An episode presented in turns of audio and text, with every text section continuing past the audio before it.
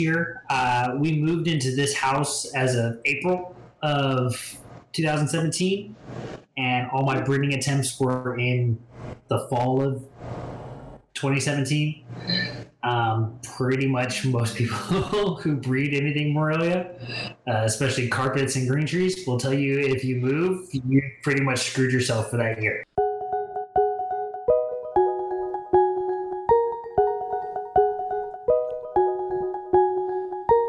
This is From the Ground Up, the story of me starting my reptile business.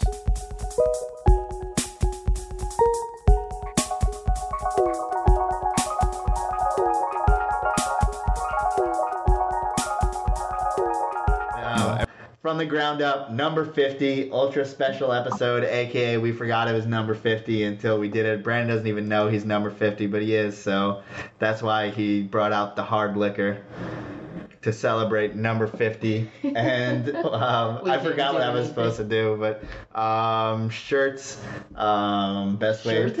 just, just Best, yeah. Okay. So on this podcast, everything we're not going to run ads. We're not going to do anything besides you hearing my voice right now.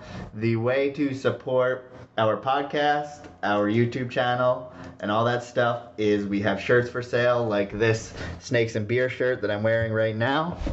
And pretty much that is how you can support us. Please check out portcitypythons.com. And thank you all for listening, for watching, for fucking being, for keeping Sorry. snakes. Lily and- Pad said who's going to be number 69. Lily pad's disgusting. The most disgusting. I will definitely get soul. back on for 69.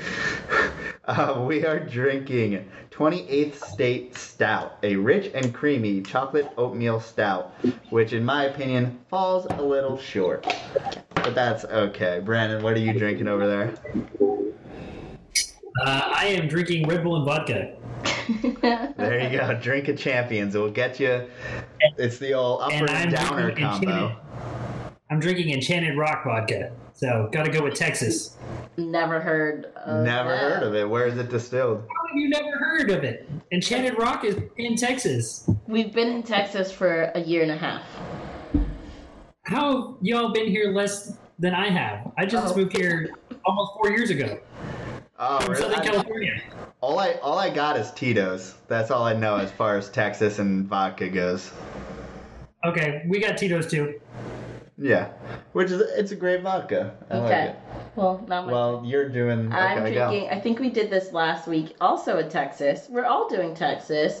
Um, this is made in. Can't tell you where. It's made in Dallas, Texas. It's literally five minutes down the street. It's Four Corners Brewery, notorious OAT. You're looking like a real loser right now. Sorry. It's good though. It's a good stout. It's, it's But, much um, better than his. I think stout. Evans Evans said that he would 69 you for 69. I think that's what he meant. Ooh, Lily Pad said Brian Barchek for 69. All right, we should Oh, probably be epic. we should we should probably actually start the show. Brandon from Reptiles by Had to Brandon Sander. We're just it's a pretty self-explanatory name, right? Brandon, what do you keep over there, and uh, what do you breed and whatnot? Um, I keep a variety still uh, of different animals. Uh, I have a few leopard geckos uh, that I've bred in the past. Um, I kind of stopped breeding them for a while just because with my work schedule, uh, I have a regular day job. Unfortunately, I don't do this for uh, a living. Um, but between hatching a bunch of baby leopard geckos and keeping up with it, uh, I work. I'm a assistant general manager for a restaurant called 54th Street Bar and Grill. So I pretty much work like 60 hours a week at my regular job, Whoa. uh, dealing with all the babies and feeding and watering and maintenance and stuff like that. When it comes to geckos, it's a little bit more difficult than uh, dealing with snakes. So uh, it took up a lot of time, and it got to the point where it became very unmanageable. And so I decided after I pretty much wholesaled all the babies to a friend of mine, just said I'm, I'm, I'm done for a while until I can get a more normal schedule. Uh, I also keep, uh, as you can probably see in the background here, It's my uh, male Nosy Be panther chameleon. His name is Blue, uh, like Jungle Book. Uh, I have a pair, or what I'm hoping is a pair, of jungle carpet pythons. I've got um, some green tree pythons, and I also have one hybrid carpondro that I picked up from Tony. Um, or I should say, it was actually my anniversary gift from my better half. Um, was this little carpondro. So he's pretty cool. He's a 50 50 uh, Jayapura female, uh, sorry, Jayapura male to a jungle carpet female. Cool. So that's that animal that um, it looked. It looks basically like a really cool gamma jack, but it was a carpondro. Yeah. Awesome. Yep. That's that same animal. Sweet. So as far as um, stuff that you have up to size, I know you were shooting for a couple things this year. Um, what did you try to make go? Did things go, and how did it go, basically? um, so I have an adult female Aru green tree. Um, her name is Azula. I'm sure everyone's seen me post pictures of her. Um, actually, Whoa. this is her right there. She's looking at you guys like she wants food. She looks big. We can't talk or it cuts out. I forgot that. Uh, yeah, she's a she's a good size. Uh, she's actually a, an older female. Uh, I bought her from Ian uh, Ian Bissell um, from S and J Reptiles. Um, a couple years ago, she'd actually laid uh, three successful clutches three years straight. Whoa. Um, so I gave her a year off and beefed her up. Uh, she did have an RI last winter. Um, from we had uh, something go wrong in our apartment that we were living in at the time, and um, for some reason we lost power. And when the power came back on, the heat to the apartment never kicked back in. And it was one of the nights where, like a few days ago, when we were going through that freeze warning, we were having the exact same thing happen last year that time frame and uh, i pretty much lost heat to the apartment overnight and when i woke up that morning it was six degrees in the, in our apartment Guess what? and i didn't have a lot of heating thing at the time so i literally like ran into the room and was like oh my gosh is everything alive and everything survived. Everything was fine, with the exception of her and then my other female, uh, adult female, uh, Mystique, who's that Biak that's got the blue lips. Um, ended up coming down with a, a bit of an RI. Um, Azula took a little bit longer to get over hers, but she's also, I think she's about 14 or 15, maybe 16 years old. When I picked her up from Ian, she was, I think, 12 or 13. Wow. So, did you have to treat her like with antibiotics, or did you just heat humidity? What'd you do? No, I actually took her right away um, and got her treatment. Um, I went to there was a, uh, a pro or an exotics vet um, that was there's about three of them around here. Um, I've been to one before. Didn't really care for her simply because she was actually afraid of the snakes, and like every Well, time she went to try he would throw this big, huge glove on. It literally looked like a falconer glove. Nervous, so I ended up trying somewhere else first, and the guy immediately went to didn't want to run a culture, didn't want to do any of that stuff, um, and he basically just wanted to pump them both full of Baytril. So we started with Baytril, and uh, I just went ahead and started them on the course and figured um, as soon as they were done, I'd take them back into the other vet and have them take a look at her. Getting any better? If she was better, then I would have been, you know, fine with that. Uh, Mystique got over. Uh, Mystique was cleared after the first round of Baytril. She did end up with a little bit of Baytril scarring. Uh, I didn't get deep enough into the muscle tissue, so she does have some scale scarring. Um, but uh, Azula ended up taking another round of antibiotics. Uh, I don't remember off the top of my head what they gave her. In my records, uh, I keep all my, vet records and stuff every time I go to a vet. Um, but she ended up clearing up uh, shortly after we started the second round. Uh, she went back for another visit. Wow. wow. She went back for another visit afterwards and uh, was cleared after that. Uh, she and she's been healthy and clean ever since. Uh, she eats like a champ. She's always hungry.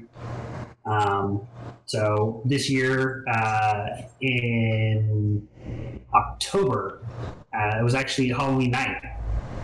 Uh, my better half and I took the kiddo out and we went and did the Halloween thing, and then we came back, put him back to put him to bed, and we were stepping out uh, to go to a local party that's around the corner, and I looked at my uh, male green tree Doc Holiday, who's the Sorong. And I was like, you know what? I wonder what would happen if I threw those two together. And so I literally put him in the cage. And um, next thing I knew, we came back uh, later that night and they were coiled up right next to each other. Okay, well, they're getting along. They're fine. I'll just leave them together. And I woke up the next day to go to work, and it was probably about 6.30, 7 o'clock in the morning. And as my usual routine, as soon as I get up, the first thing I do is walk into the reptile room and check everything out. And uh, they were locked up. Oh, And I I thought was like, "Oh my badly. No, they were they were locked up, and I couldn't believe it. I was shocked because I literally didn't do anything. I literally threw him in the cage, and I was like, "Wow!" Like I wasn't expecting. I, I, it's first time, as far as I know. Um, he is uh, an import uh, that I picked up from Harlan, so uh, unsure of his age, but you know he's a little bit. He's definitely quite a bit smaller. Uh, I know you guys have seen the pictures, so you know size reference. He's a good size. You know he's pretty small compared to her, but you know he figured it out. He got her all locked up, and they stayed about they stayed like that for about an hour before uh, the lock stopped. Uh, before they separated, and they pretty much just stayed coiled up on a branch next to each other after that. Different things uh, to keep them interested. Uh, unfortunately, I don't have another male green tree, and so I don't have another shed that's laying around or anything. So I couldn't try dripping shed everywhere. Uh oh. You're cutting out a little. He bit. froze. Oh, did I freeze? Yeah, you're back. You're You're, good back. now. Okay. Uh, well, I tried separation. I tried feeding uh, by, you know, uh, giving her a little bit, giving them both a little bit more food, a little bit more frequently than the usual, or than what I would normally give them to try and kind of uh, get that boost going. Uh, that's actually something that um, uh, Harlan Wall gave me the tip on that to try and kind of stimulate and trick her senses into saying, "Oh, it's time to ovulate. It's time to reproduce. There's plenty of food." So I've been trying that off and on, um, and unfortunately, it hasn't worked. Uh, she was looking really, really hormonal blue, which is what she's known for. Um, each time uh, in her past, when she,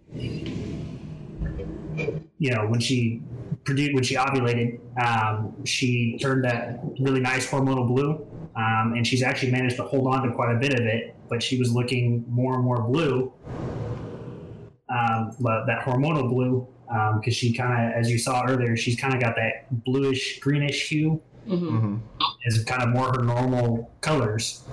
But she was looking really, really blue, so I was all excited and thinking, "Oh, okay, you know, hormonal, like you know, she's ovulated, she's done it. I just completely missed the swell." um, but she's yet to go off food, and her color is actually kind of dulling back down now. So I'm thinking I just missed it, and I just So didn't get you- a, a good second ovulation. You you think you missed ovulation, or you didn't pair them up at the right time? Maybe you should have paired them up more, or you needed an extra male to stimulate some type of, you know, territorial. I think I probably could have done it if I had another male to stimulate some more action. Um, I did actually try in there because he is a male um, to try and stimulate anything, And with him being a 50 50, uh, as you guys were talking with Bill about it before, 50 uh, 50 males are notorious for being sterile. So I figured it wouldn't hurt anything, even if he did yeah. decide to lock up. Right. Um, it wasn't going to do any damage because he. Um, but he was actually afraid of her. He's kind of a wuss. but um, he pretty much stayed as far away from her as possible. But oddly enough, again, even with having his scent around the cage, I tried reintroducing Doc Holliday. Came back in and they kind of coiled where they do that coil where like it's his body coil, her body coil, his body coil, her body coil. And but they never actually locked tails. So there was no there was no further locks after that. Uh, it was just that one time walk for, you know, I'm guessing probably an hour, maybe a little bit longer. I got one lock out of it. so was um, that was that first pairing is that in line of where you would want to as far as seasonality? I've been i tried to get in like an absolute answer from bill but he kind of doesn't really have a one plus one equals two as far as seasonality and stuff like that. So like what were you shooting for? Like did you know that hey it's october she may want to pair up now or were you just like fuck it let's see if this works I was definitely like, fuck it, see if it works. Um, when it comes to green trees, there really isn't a seasonality thing. Um, I've been talking to Harlan a lot about it. Um, and Harlan actually breeds green trees all year long. And he does it by, he keeps the room, he heats his entire room. He does everything ambient temperature. There's no heating panels, nothing on his any of his setups. And he gets, he does everything cycle uh, feeding cycle. So, so he will actually cut food off when he wants to breed a specific when he's looking to breed a specific female he will cut her off of food and then he will re- start reintroducing food after she's been cut off of food for about three months or so and then for the first he gets them on a slow start and then after that he slowly ramps them up into where he's actually feeding them every three days. Whoa! So but yeah, they're just feeding smaller significantly. If people don't know green trees, I mean, I know I a week and a half to two weeks every time before a meal. So three days would be significant. Is it is every three days? Is that going to be like a real small meal, like a small mouse or something, or is it a regular sized meal? Well, again, with green trees, they should be eating smaller meals anyways. Um, Mystique are both large animals um, for green trees, and they still they can both easily handle small rats, no problem. Um, I've actually seen Mystique eat a medium rat and not even flinch. Like she looked swole, but that was it. And within two days, she'd had it processed to where she was down to looking normal. Really? Um, however, you know, I feed. Um, I know there's been a lot of discussion as far as feeding the, the difference between feeding mice and rats when it comes to green trees. Um, and after talking with both Harlan and Ian uh, in great length and detail, and of course, you know, Harlan, he doesn't do anything in short bursts. Everything is in great so I started, uh, I, I stopped feeding rats at all unless I had an extra one and you know nobody else wanted to eat it, then that's pretty much the only time that I will feed the the, the dog green trees rats. Right. Uh, other than that, they get jumbo mice. Mm-hmm. Yeah, I think it was Rico who was adamant about the fact that feeding rats would, as far as either the skin or the fur, would wouldn't be able, you know, the green trees wouldn't be able to digest them properly or as fast, maybe as mice or something like that. So that that may may lead to prolapse. Or Okay, sorry, your mic's not working. Something because look, Lily Pad said she couldn't hear you, and it's because I had my one, mic off for a one, second. One. Look, when you talk, one. Yeah, now it's working. There you go. All yeah. right, so now I'm actually talking into a mic. Yeah, That's you were. They know. were just. It was just picking up from my mic before. Yeah. So do you do you know if um I know some people in certain pythons like do the lockups start the female cycle or does the female cycle start and then you lock up if you know what i mean like some people think that the lockups will stimulate and start a female cycle I think that I think it's the female cycle has to start first, and then you get the lock.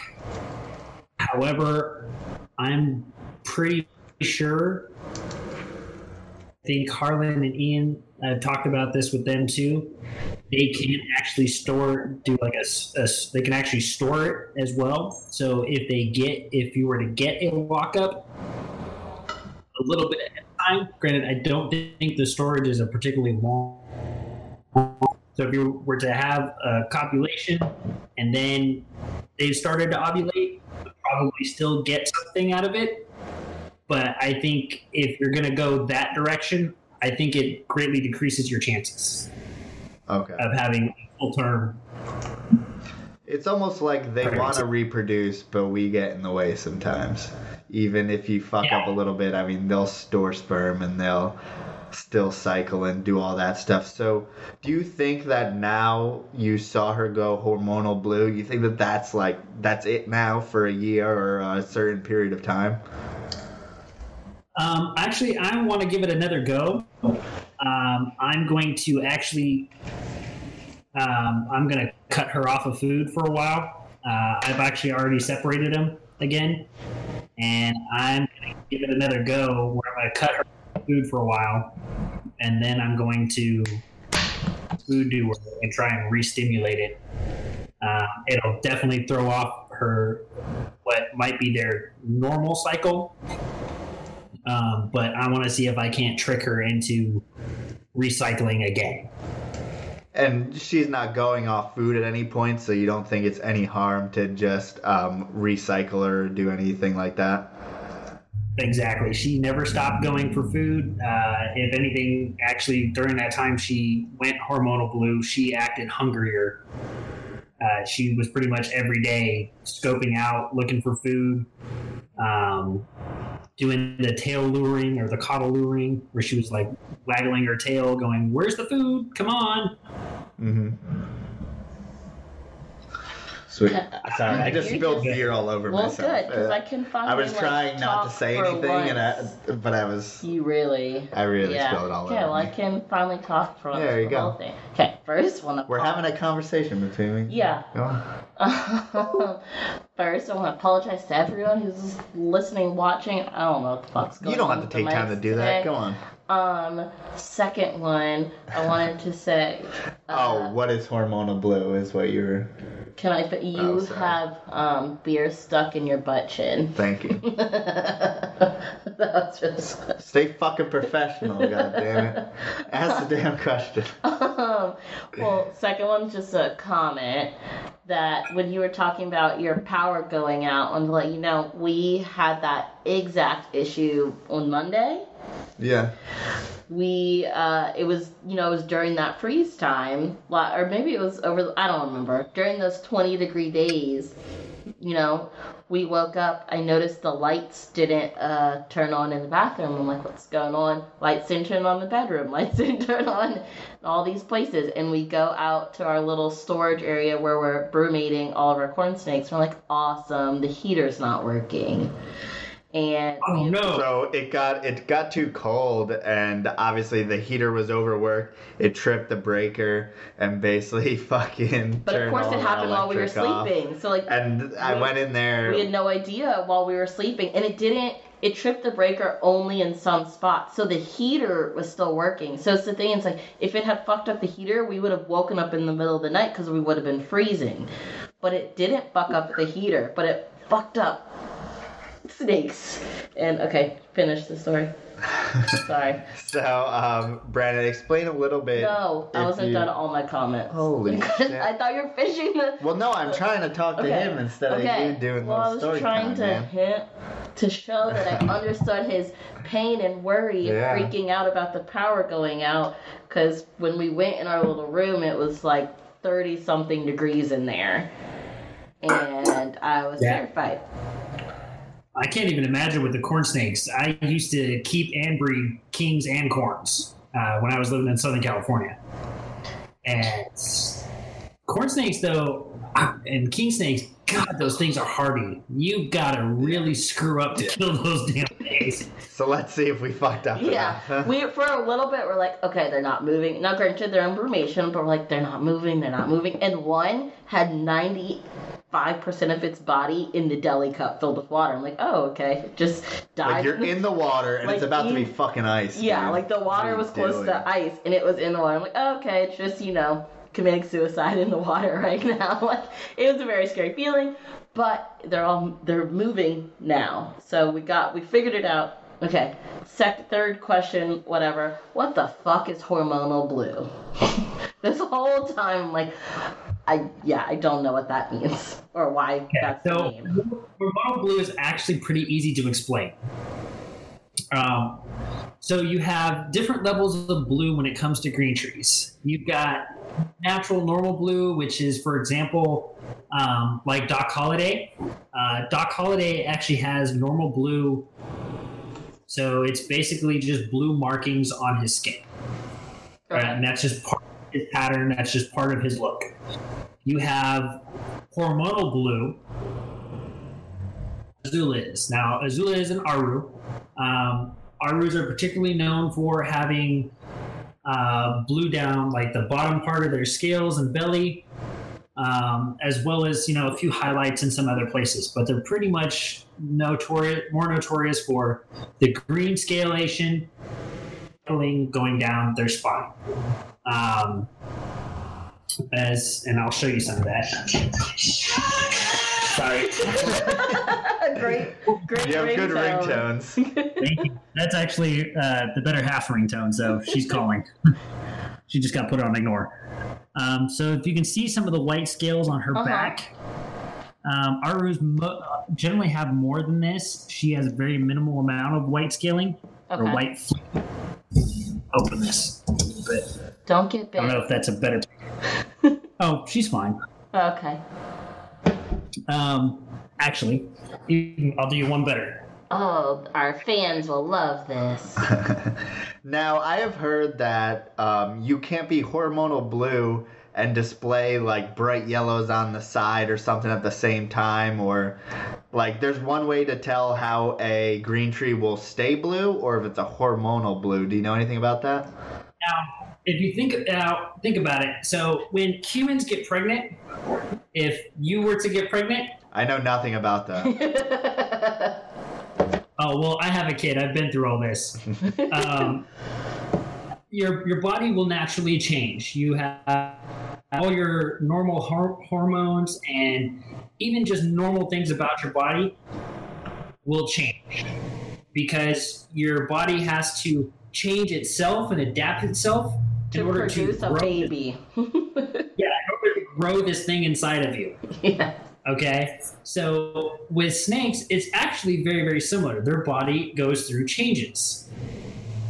Changes in there when it comes to hormonal blue is the pigment of the skin will actually begin to change. And there's a lot of debate about it. Scientifically, if you think about it, I personally feel it's because they have that natural, actual blue hue under their skin, anyways. There, that gives it that greenish cast or a green tone, sometimes in different levels. So when they are producing follicles and then the follicles turn into eggs, um, it's going to suck. Their, their body is so trying to produce and manage growing these eggs and growing these, you know, extra beings inside of them. It's actually take so focused on that that it's pulling everything that the animal has away from the non necessities. So, for example, keeping coloration and skin tone pigment. So, the body is going to pull all that away to try and continue to work on keeping these eggs and creating these eggs and making healthy eggs. That makes sense, kind of. So, in the process, that second layer of pigmentation that hormones that comes from you know different parts of the biology of the snake working together to create you know the illusion of it being green so it can blend in with the forest and everything Mhm. around it you know gets pulled away And so, of course, with that already blue undertone to their skin, that's all you're going to see because it's going to suck away that green pigment. Wow. That's what I think. I've not done a study on it. Do not quote me on this. But from, from taking biology and from, you know, being a natural scientist and doing minor studies of my own, that's how I, that's personally what I think is going on and why they turn the hormonal blue colors. Blue animals, which is like Bill's Cyclops, his mountain Cyclops female, those animals are born and they change blue from being a neonate hmm as opposed to she was a green snake, she got pregnant, and then she turned blue. Okay. Hormonal blue, they can actually revert back to their original color. Oh, when you Some- get unpregnant, you don't get it back. Well, some animals will, it, it- it's all dependent on the animal. Pick. Some animals will actually hang on to the blue more so than others. Some will get hormonal blue and hold on to it forever. Others will hold on to it for a year or six months before they slowly start to lose some of that blue pigment. Some animals will lose it, you know, right away. Specific. Um, fortunately, Azula here has actually managed to hold on to quite a bit. Um, and again, just gets more phenomenal looking every time she even attempts to start shifting. Awesome. So you think she was definitely developing follicles. So you think she just kind of sucked those all back up?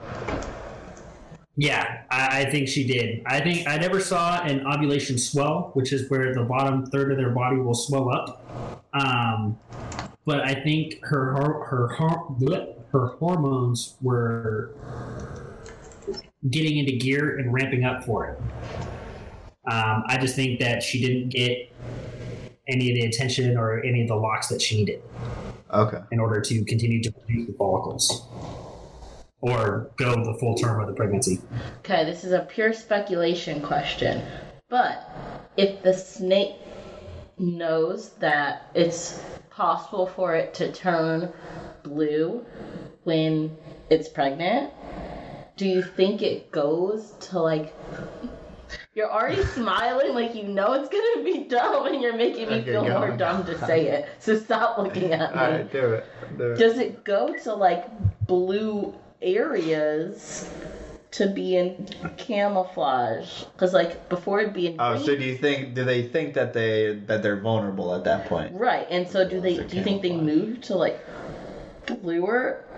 I don't know. Because he talked, you know, the green is the is part camouflage Yeah. for the trees and stuff, but then when they're prego and they turn blue, do Which they makes them stay in more the same- vulnerable Right? either do they way stay in the the pregnant. and right? Being pregnant makes you more vulnerable at all, but do they sit? Do they stay in the? I don't know if there's blue areas, but Brandon, know take that. blue Try to make sense of that.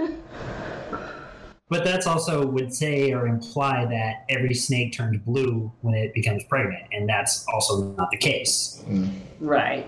Not every snake does that. Um, that is again uh, more animal specific. Um, I personally think that they would actually blend in just fine.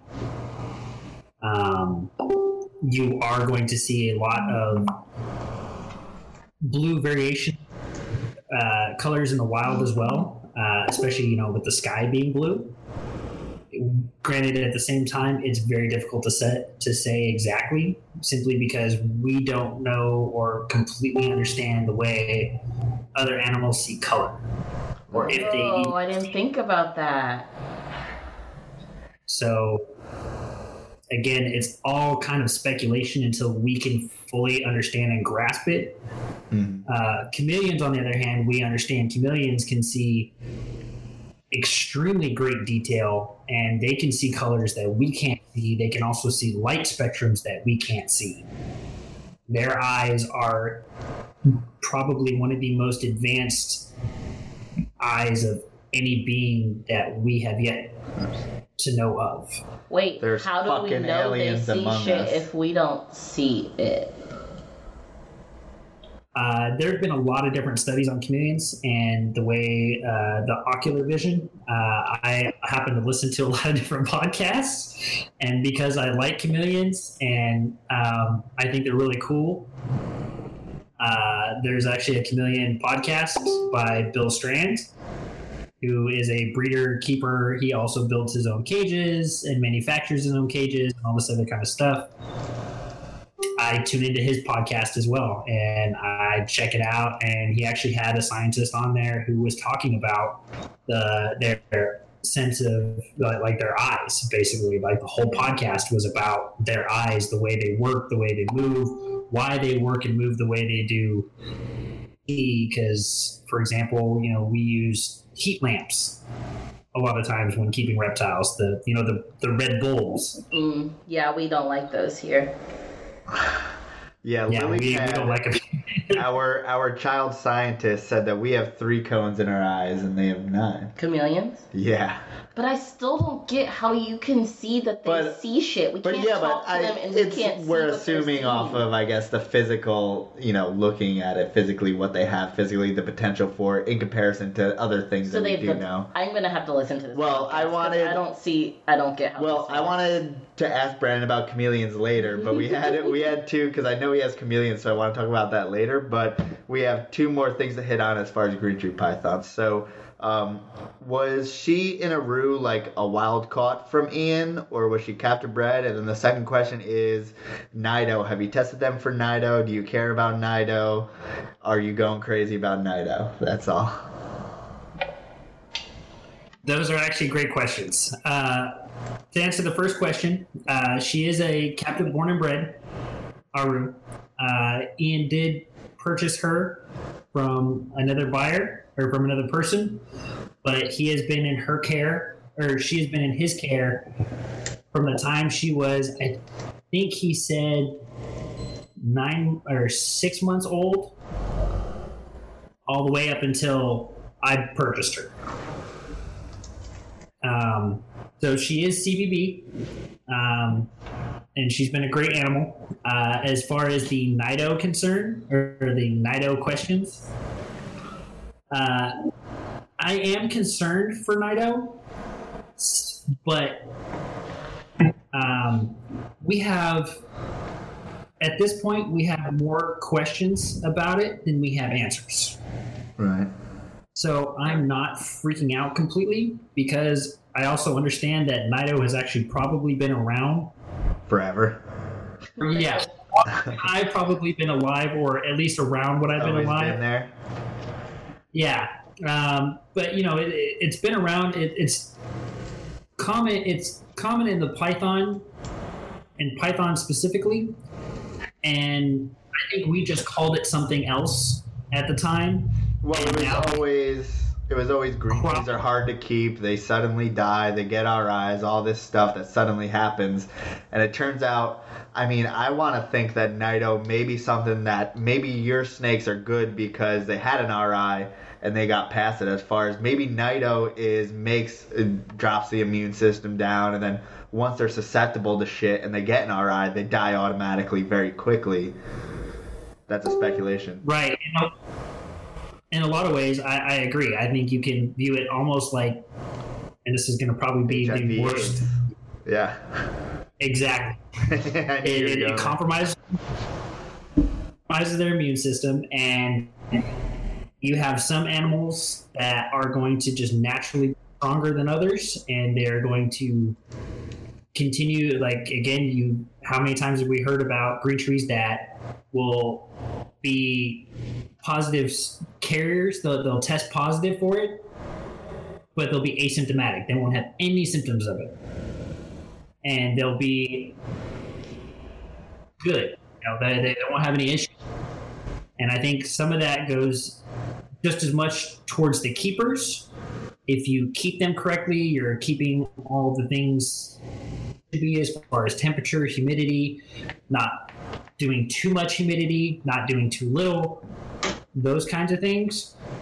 And the snake can still thrive, then you should be all right. Obviously, you're going to have some that are weaker than others. And personally, what I feel is you will see less wild caught animals that test positive for Nido drop dead than you would CBB. Mm. And the reason I say that is because many animals in CBB that are CBB have either been bred it back into their own genetics. We all know what that will do to the human to the body. Snakes and other animals get along, seem to deal with, better with that than humans do. I deal with that to a certain point.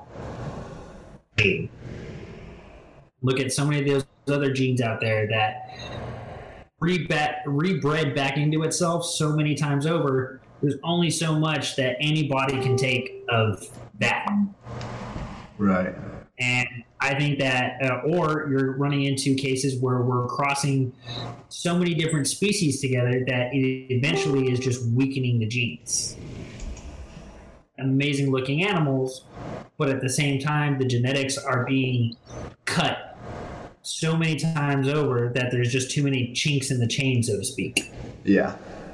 And I mean, if we started off with one, with one carrier, but really green trees are hard to breed, but the most, but the best breeders just happen to be positive for Nido, you could see how it would spread through the whole chondro community pretty much immediately when there's only like five motherfuckers who, who breed them every year. You know, it seems pretty easy for a virus to get to everyone because there's only five people breeding them, and everyone trades with the same people, and everyone's collections connected in some way.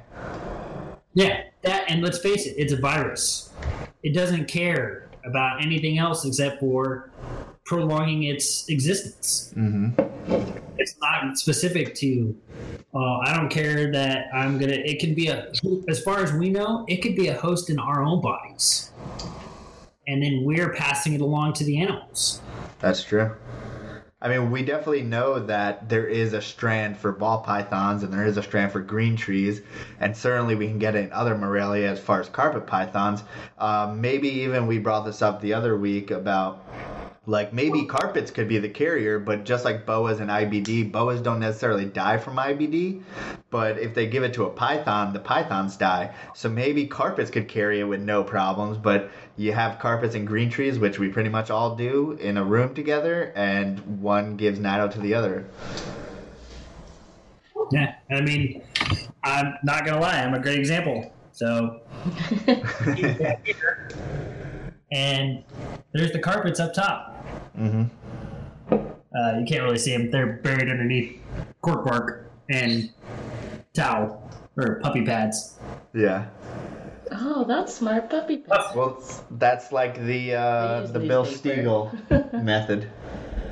Yeah, uh, I actually, I will fully admit, uh, and actually, here we go. So we'll go check out Star Lord, who's the Carpondro. So I also have to He's ask got how you come substrate. up with these names. After this, explain the names. uh, I'll do my best. Um, so as you can see, Star Lord is got substrate on his. Okay. Freaking hate it. it looks great in this particular cage in this particular Uh-huh. setup, but God, it's a pain to clean. I hate it. He's basking in those That's weird. marijuana leaves, though. Oh yeah, he, he's holding on tight. He's he's guarding them. The, the ironic thing is, I don't even do that. I don't even smoke. Eh, that's a good decoration. I mean, I don't know why. That's like I see that in a lot of cages, and I'm like, I've never I don't know if people that. know that that looks like weed, or is it just a thing that I don't know. Who's designing It's a? Japanese maple, or I don't know. But the the names, what is? Um, do you have any method with your names? Uh, okay, so as far as the naming goes, um, I get so I just kind of like work with my animals before I name them. Uh, I do have a neonate from Ian.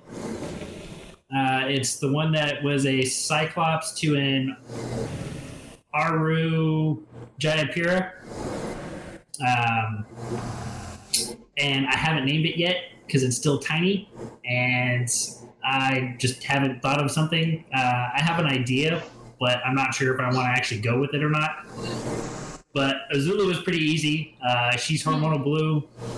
Blue is, you know, Azul is Spanish for blue. Uh, you also have, it also fits in kind of with my theme, so to speak. Um, pretty much all my animals have names from movies or TV shows, something like that. Uh, Azula is the evil sister in um, oh, what is that called? Uh, the last Airbender series. Okay. Okay. I remember Uh, that. I don't know. You, yeah, Nickelodeon. My Uh-huh. son's super into it, so I mean. So the sister, the, the evil sister from the Fire Nation, her name is Azula, and, and so it just kind of all worked out. Um, Star Lord is a hybrid, and being you know Guardians of the Galaxy, Star Lord is actually a hybrid because he's part human and part of this sentient being thing. So that's why he got his name. Uh, Doc Holliday, obviously, if you don't know Tombstone, Lord help you. I have Um, no idea what you're talking just- about. you've never seen Tombstone? Oh, Joe. I, I haven't either. it's, a, it's a John Wayne movie or some shit, right? No, no! Oh my god! I've never even Uh, heard of it. Like, so- not just haven't seen it, haven't go- heard of it. Go on Netflix. It's on Netflix. it's like Look it's, a, up it's a western, It's- right? Yeah, it's like an old western. It's got um, Val Kilmer and uh, oh, I can't even think of everybody's name at the moment. Oh, it, but it's got like so many like amazing characters. And Doc Holliday was played by Val Kilmer, and it's got Kurt Russell in it as well. Kurt Russell plays um, oh, what was that old western guy's name? Uh, oh, he's famous too. Son of a biscuit. I can't think of it off the top of my head, but he's the one that basically him and Doc Holliday end up are like exact opposites of each other, friends. And Doc Holliday's famous line in that movie was, "I'll be your Huckleberry." okay. So whenever you guys see me post that thing with Doc Hol- Holliday, and I'm sure you guys have seen somebody say, "Oh yeah, ba- mention the Huckleberry line." Yeah, yeah, I've That's heard what I'm that. Talking about. right over my Yeah, head. We're talking about Tombstone. okay, I guess we need to watch it. Speaking of Doc Holliday, I don't know. speaking of Doc Holliday. Our levels with technology are so low right now. We're down to one microphone. we came on like 20 minutes late. Like everything's fucking Yeah, up we gotta today. share this mic. I kept fucking with yours. It just when I. Oh wait, he's showing us a snake. Hold on. We're trying. There you go. So that's that's just um, the the blue dorsal down, or the the blue stripe down the dorsal. What is that indicative of as far as uh, locality and stuff like that? it's not necessarily endorsive of the locality. I mean, it is a locality trait. Um, and obviously, he was, from what I've heard and talked about, uh, he was a yellow neonate. Sorongs are more notorious for being yellow, but you can tell because his saddles, which are little triangles on his back, uh, are all filled in as opposed to being um, hollow, so to speak uh, as to where you would see the blue coloration as the outline of the triangle versus actually being The triangle itself. filled in. But Yeah, because Yeah. ours is is giant Sorong, but the the line down the dorsal is very faint blue, but it's it's not triangulated like that. yeah. Sorry, I'm trying to like get some slightly better lighting because No, that, that lamp sucks. was the lamp that you just had or whatever was, was- great. That yeah. was really good. yeah. Looks like you're in an interrogation right now. Because the rest of it's yeah. black. Well, the lamp is actually a plant light, so it's actually hot. You want a So- cigarette or something? Uh, yeah, actually, it sounds good after my second drink now. Yeah. But I don't smoke in the animal room, so I don't even smoke in the house. I smoke outside, so Mm, I'm stuck for the moment.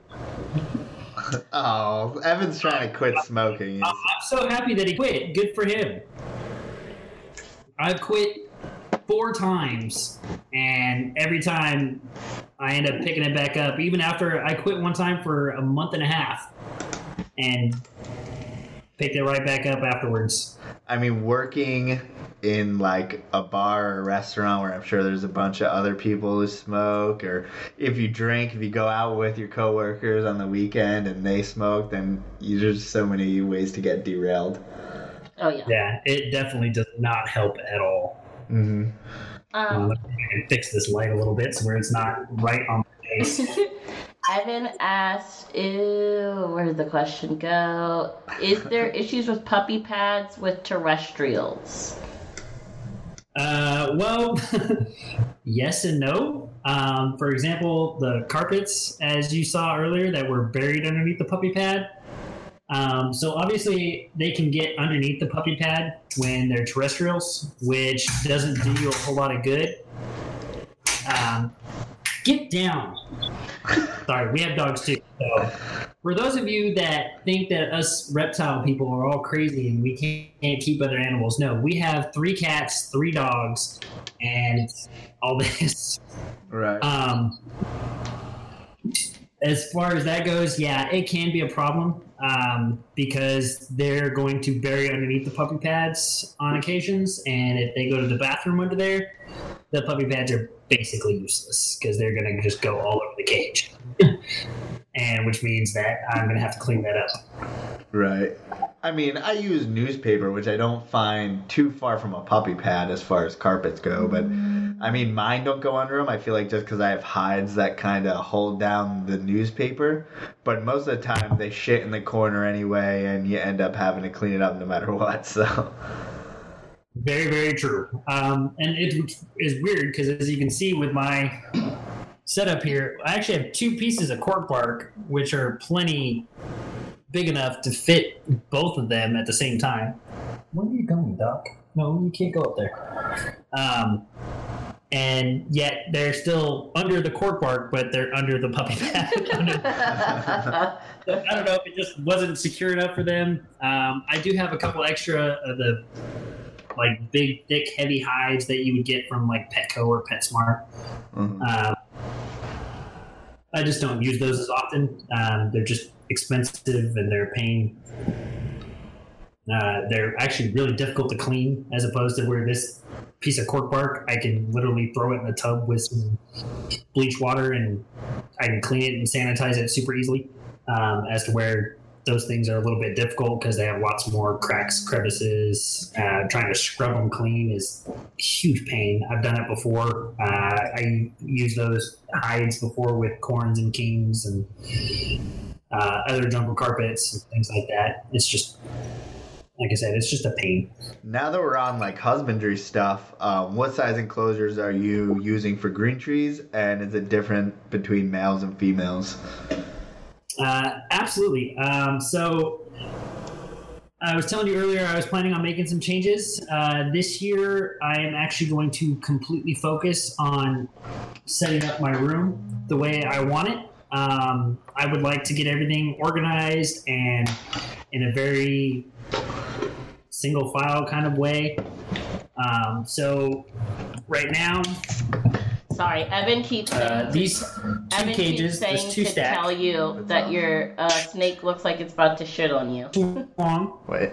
by 24 inch deep by 18 inch tall. Uh, these are PVC uh, cages.com cages. Uh, so far, absolutely love these. These things are the best thing I've ever spent money on when it comes to reptile cages yet. Um, I've used Vision, I've used several other different kinds of caging, and Doc is crawling on my head. Um, Evan Evan keeps on saying that he thinks it's about to shit on you, so- eh, if he which does, may it's be fine. possible. He's also probably getting ready to shed too, so Ah, he's looking like he's getting ready to start being in blue. but it seems Or- like Not, but not hormonal blue. No. Not hormonal. blue. Dead blue. So I Um, mean, it seems like as you. you- use- Go ahead.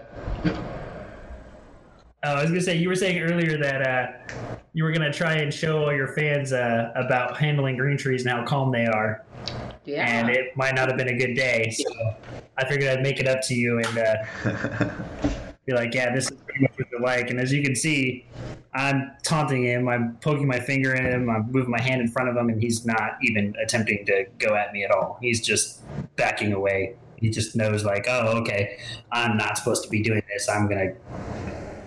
I'm gonna creep away. Um, so again, back to husbandry. So again, those are those two cages. I do have this one giant Exo Terra cage up here that Star Lord is in.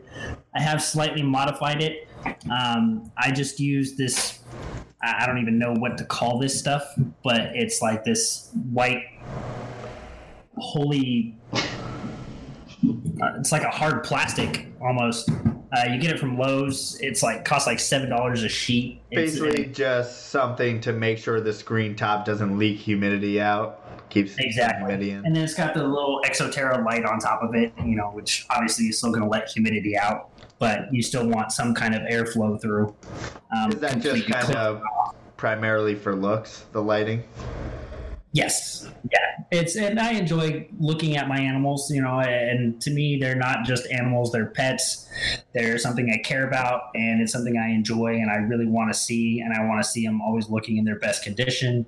And lighting helps. Um, I'm actually going to change the lights in all these cages. Um, I'm going to continue to build up stacks of these three foots. Uh, these three foots are going to be for adult green trees, uh, females, as well as uh, carpets. Uh, pretty much, I feel any carpet, male or female, should fit in a three foot um, without issue. Um, we shouldn't be growing them to the size, especially jungle. I should say jungle carpets. We shouldn't be growing them to their full size of six or seven feet, which they can easily achieve, um, both males and females. Um, I think we're just again overfeeding them. We're trying to rush the breeding process by stuffing food down them as fast as we can, and to get them up to size, as opposed to waiting for the age to kick in. So I think honestly, you can actually probably do the same thing when it comes to jungles, at least with as you can with green trees. You can probably keep females in three foots and males in two foots if you just keep them smaller. Absolutely. Preach, because we always saw. I mean, I keep my jungles in smaller. I mean, that's only three feet long. So I do the same thing, and mine are all jungles. So, and my males are basically corn snakes. And then my females are just, or I don't have any females, so my males are just a bunch of corn snakes. But I mean, as far as green trees, like I, I was going to make a story of me handling my green tree, but I like to keep them hungry. I mean, I don't feed a lot and I feed small meals, so unfortunately, like, I feel like there's a danger zone of like every time when it's dark out. The night, they usually want to eat something, or like one to two days after feeding, and then like two weeks later. So, like, everything in between after two days of feeding to two weeks later, you can handle them and everything's cool. That's at least how my green tree acts. I mean, what do you find as far as the behavior of your animals? Um, I find mine actually to be much more so on the cage aggressive side. Um, except for Doc, Doc Holliday is actually extremely mellow. Um, pretty much all the time. He never really Jesus. shows any type or sign of aggression, um, whether he's in his cage or not. Um, I very, very rarely see him attempt to strike out at anything without or provocation, however you say it. Yeah, being prompted or something. Yeah. He's got to be provoked. He's got to be ticked off. Um, sometimes, even during feeding, he seems to just kind of want to be left alone. And I have to actually make him mad, even as an adult. Oh no. in order for him to eat. A little bit frustrating, but at the same time, like it's meant to be kept smaller anyways. I'd rather that than You have the mic on? something that's just always ready to strike. Yeah. Um, but even Azula, for example, um, most of the time, Azula, even when she's hungry, she will be fine to handle as soon as you get her out of her cage. Um, if, for example, if I were to open the cage and she were to attempt to strike at me, I would be okay with it. I'd still even be okay with handling her, even if she hasn't been fed in a while, simply because I know that that I know I know and I realize and understand that the minute I pull her perch out, and most of the time I will just pull her perch out first. I won't actually pull her off her perch uh, straight out of the cage. I'll just pull her perch out and then I will pull her off the perch. She's generally pretty mellow once she gets out of the cage. And she's pretty just kind of awestruck or whatever it is you want to call it about everything new that's around her. She's like, oh, I, I want to go investigate this. I want to go look at this. This seems cool. and also, that being said, anybody who says green trees are easy to take pictures of because all you got to do is just curl up on a perch has never tried to take a picture of a green tree outside. They don't care. Once you once you move them, you're fucked. You gotta really keep them stationary.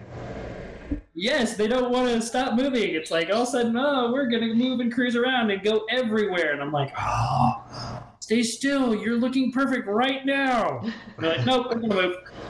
Yeah, like if I try to if I try to take mine off the perch, it just goes straight panic mode and is like moving around everywhere and like you need to take the perch off and then bring the perch out in the sunlight and leave it be and then they'll probably be cool. But once you're off that perch, if you want to try to get them on a tree outside or something, they don't stop.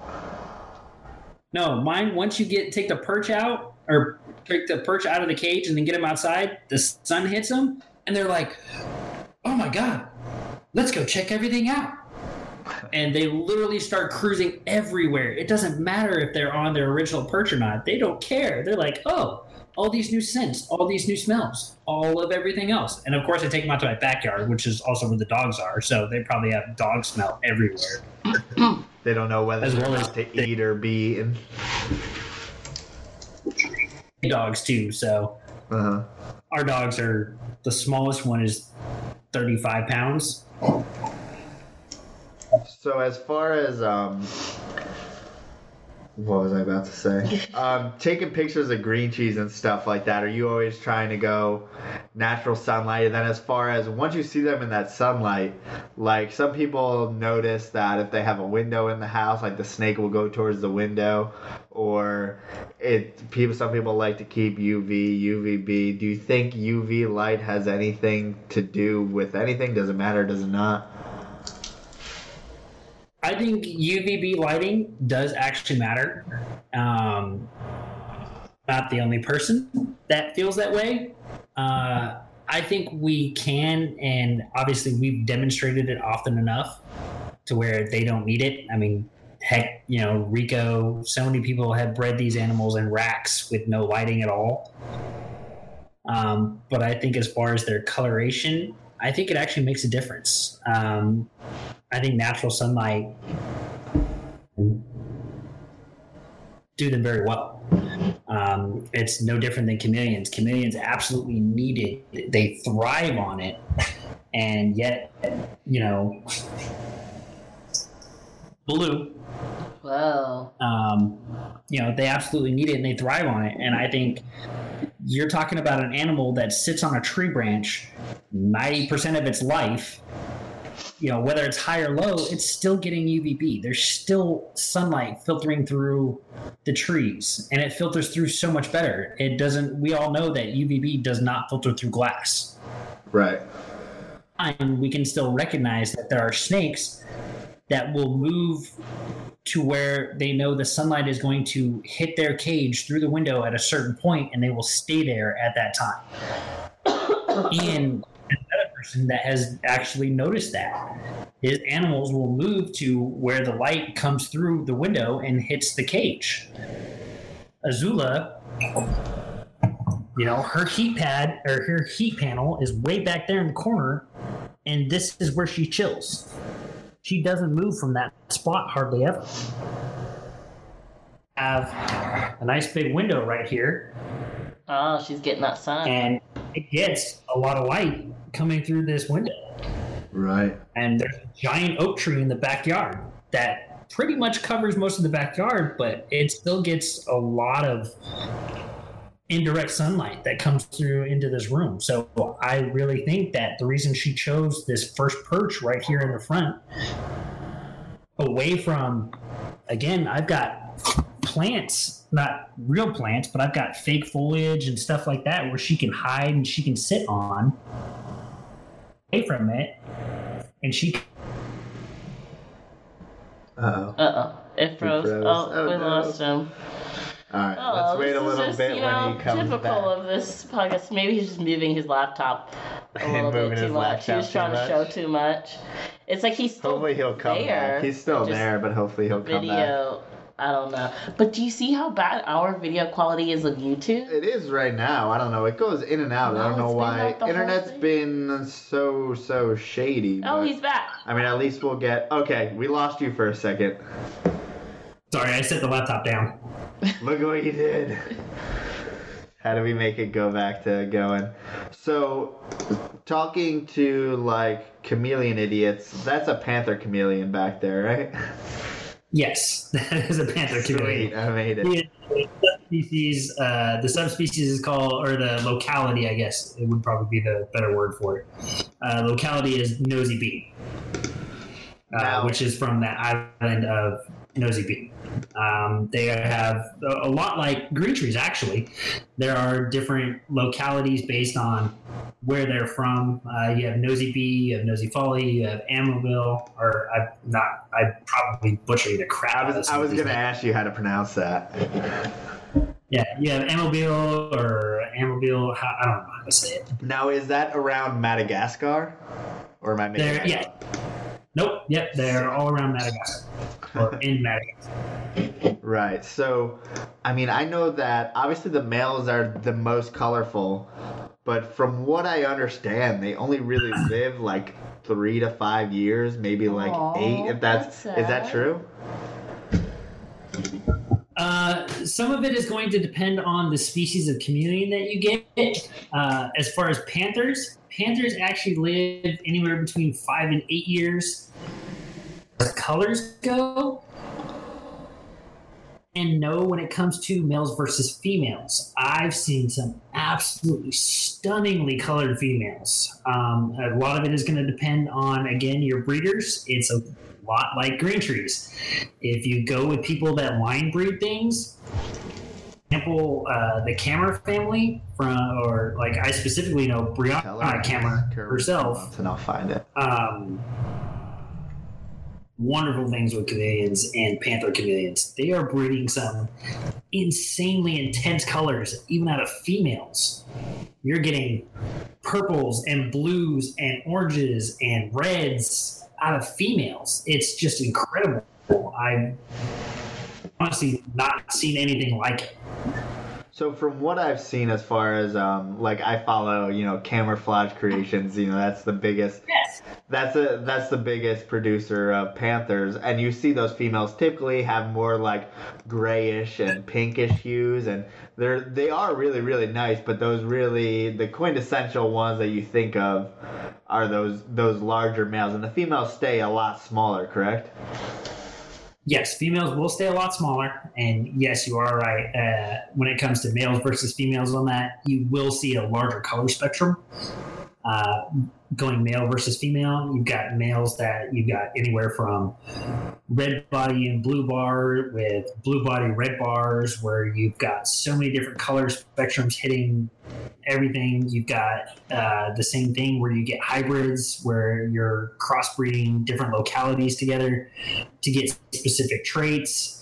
Um, you know, from whites and yellows and blues and reds and oranges and so many different colors together, and it's just it's really cool. You can actually watch it and look at some of the animals that are produced out there. A lot like um, green trees. The only difference with green trees is I think you have a greater chance of getting what you're looking for when it comes to specifically line breeding chameleons, as opposed to again, you understand with green trees, you are going to get a lot of. It's a bit of a crapshoot.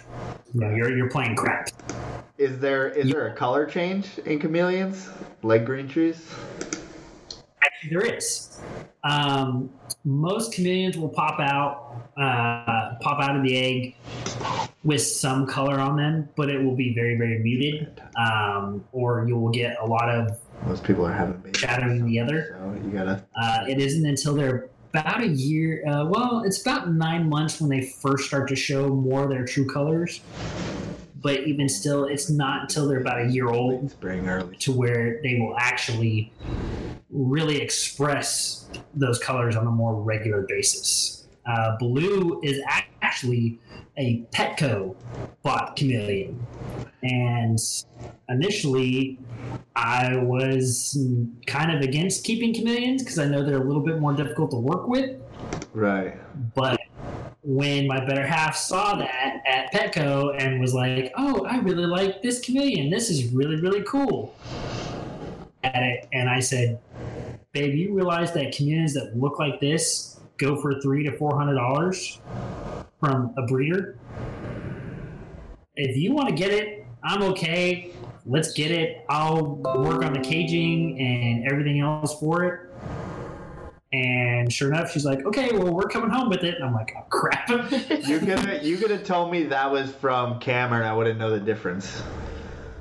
That's that is actually from Petco. Yeah. It was from Petco, and we bought that the first within the first six months. Uh, we weren't even together for six months yet when she bought that and brought it home. And we just celebrated our three year anniversary in June. So he was probably anywhere between four to six months old when we brought him home. Now, do you have a female for that male, or do you plan on ever breeding them in the future? we got a female and we thought about producing um, in the future, but we ended up selling it off to a friend of ours um, who was more interested in breeding than we were. Um, it's just something that we weren't quite ready for yet. Uh-huh. Uh, again, with chameleons and lizards, it takes more work, especially chameleons. Chameleons can lay anywhere between 60 eggs at a time. Jeez. And think about 60 babies hatching out, and you have to have screened enclosures. Babies individually, Gee, uh, they can only be though. housed. Yeah, they can only be housed together for the first couple of weeks. Run into a situation where they start hogging food sources or resources. So, for example, the bigger, stronger ones are going to start eating all the food and all the UVB light by being in the best spots. They're going to drink all the water and be in the best spots to get water. And they're going to step over, push out of the way. Um, they're actually kind of violent for a chameleon. You don't think chameleon and violence, but they're actually pretty violent about it when. Um, so they can be really violent about it. Uh, you risk losing chameleons if you keep them together for a whole lot longer after that. Not to mention stress. I mean, we all know what stress does to animals, um, and just the reptile world in general. So Yeah. it's one of those where it's really difficult, and we decided that we would rather just hold on to Blue himself as a pet. Um, if, or I shouldn't say if, but when Blue does pass, um, you know, we will probably end up getting another one. My goal is to get a Melleri because they're giant and they're amazing, and I really want to get one. Uh-huh. Um, but again, they require like large enclosure. It's basically like keeping uh, like Burmese or retic or something like that. They need a giant amount of space. You wouldn't think an animal that you know is roughly the size of my forearm would need you know anything bigger than you know four or five foot long enclosure with two foot deep and four foot high. But no, they actually get super stressed out in something that small. They need basically like an entire room. That's why it's like if if people um, randomly bu- buy green trees and imports, everyone always jumps on them about like they're never gonna be able to keep it. It's hard to keep all this shit. But chameleons are even harder. Like, and it's like not even the same mentality as any reptile. It's like a totally different ball game than every other reptile.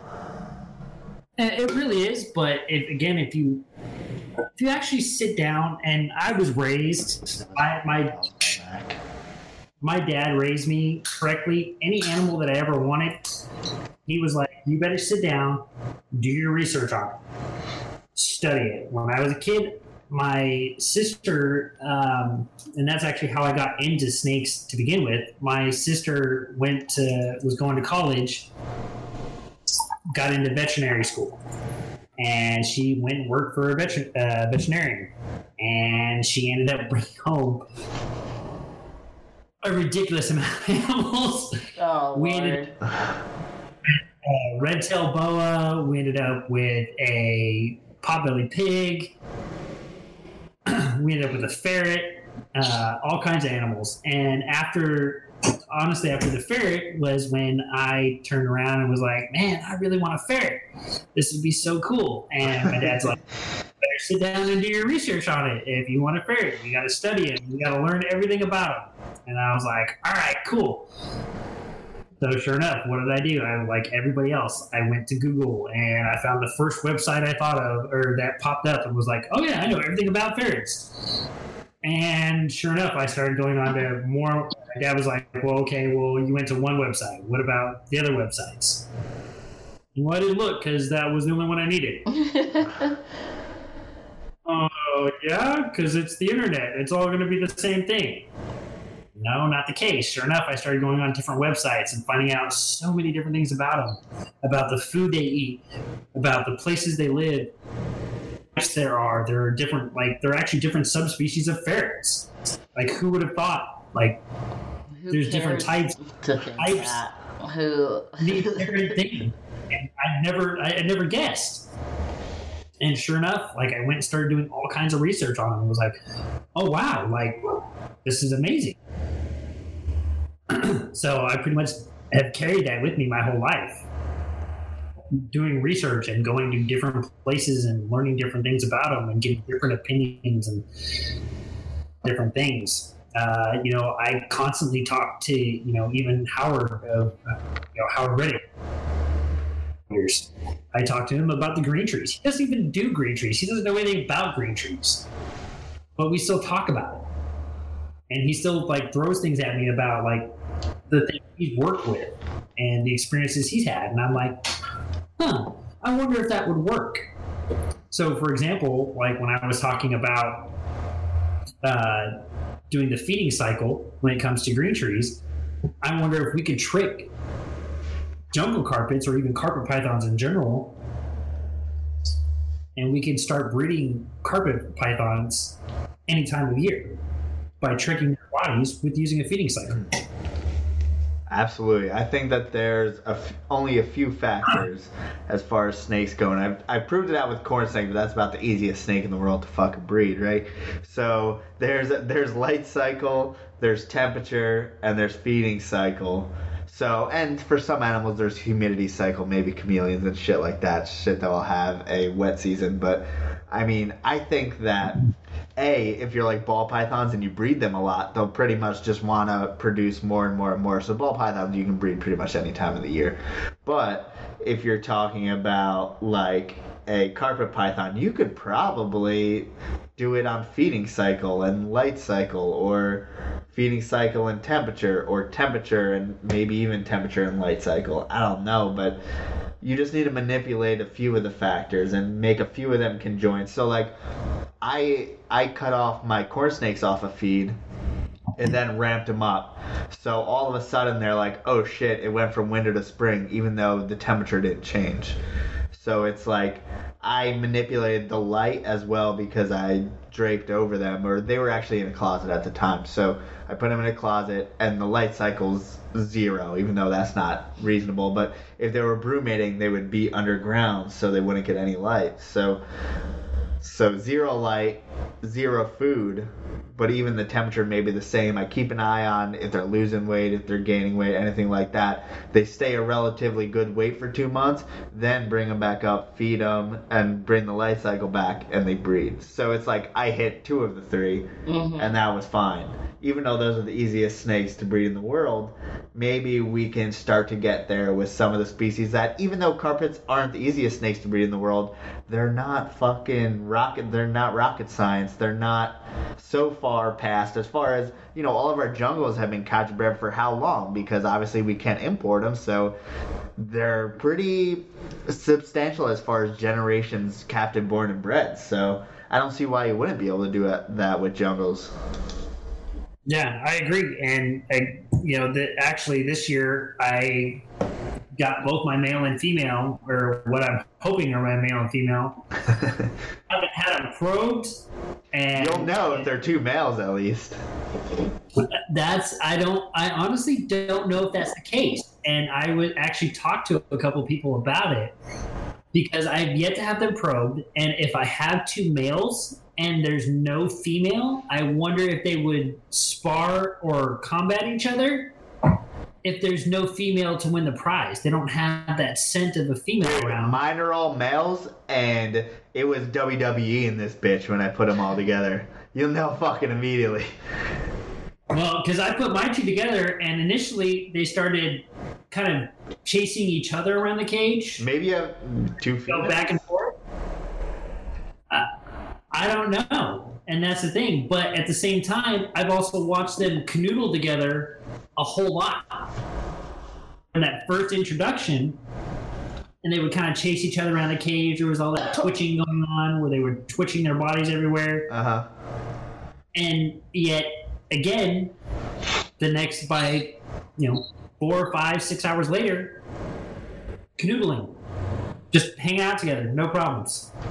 And they, ever since then, I haven't separated them yet, and I feed them together, no issues, no no worry about striking one or the other. They're pretty much just kicking it, and they have been for like four months now. Wow. And I've yet to see a lock. I've yet to see swelling. They both have shed twice. I'm not necessarily seeing plugs or not plugs on one or the other. Have They're just kind of like, all right. Have you seen any cruising behavior or anything like that? Difference in behaviors. Um, so, for example, the one that I'm pretty sure is the female, she spends a lot of time up on this top one, this top piece of cork bark, especially in the evening. She usually will coil up there, and the other one will stay down here in the bottom and kind of in that back corner area uh, or underneath the cork bark. However, the male, or the one that I think is male, will also bury itself underneath the puppy pads quite a bit. And the other one, you know, again, goes up or goes down. This is actually the first time I've seen the one that I think is a female get underneath the puppy pad. Hmm. Because, again, she's not up top, Right. and this puppy pad has actually gotten thicker and bigger since we started this. So I'm pretty sure she crawled down under there with him. Um, so it, I mean, I'm fully open to the possibility that I could have either two males or two females. Mm-hmm.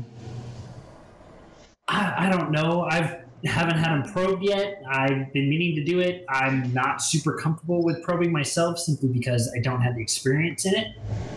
Um, and I'm terrible at popping. I've tried popping, um, even with corn snakes and king snakes, but I'm always so afraid that I'm going to damage or hurt the animal in some way, shape, or form that Yeah, I think I it's I've found unless it's a baby or very young, as far as corn snakes and carpets, it's got to be pretty young in order to pop it, or else I'm not gonna pop it. I I did probe my female in quotations that I got, but I found out that the prehensile the prehensile tail, all the species with prehensile tails, are really good at blocking you from putting that probe in, so it's hard to know. But like it was Who wants that up there? Yeah, yeah, and it was it was dude, it was undeniable that all of ours were male. They were very very obviously cruising the enclosures like looking for females even though there's no females in here. So I, I that's just an experience from me, just three animals, but like that's what I felt like Do you think they smell other spe? Like, uh, obviously, they because can't. we have a female with olive, but, right, she's do not they smell ovulating or the doing anything. female, the other species of snake females? I don't. I wouldn't think so, but I don't know. Uh, that's a tough one to gauge. I mean, if you think about it, how many different interspecies have been bred? I mean, you're talking like carp balls, you're talking carpondros, you're talking the python genus in general. You know, you're talking Morelia in general. They But might. they're they're above Liasis, and if anyone makes a jungle olive hybrid, I'm gonna slap them right in the fucking face. That's disgusting. I'm all for Frankensteining it because, again, I've got carpondros. I love carpondros. I will never deny not being obsessed with carpondros. I like another great example. I would never make a car ball. No. I, I, don't- I, I just don't have the interest in ball pythons.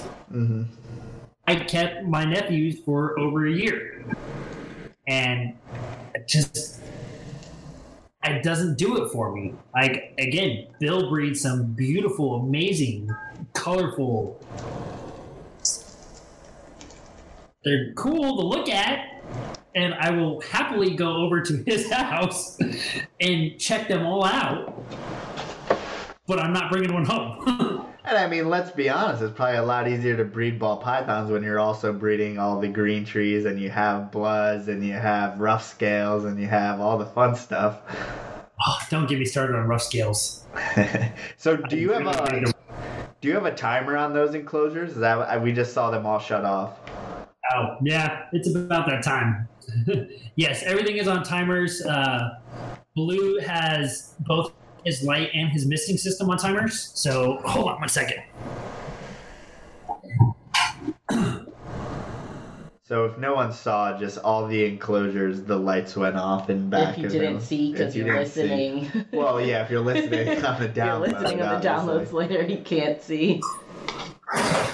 He's got.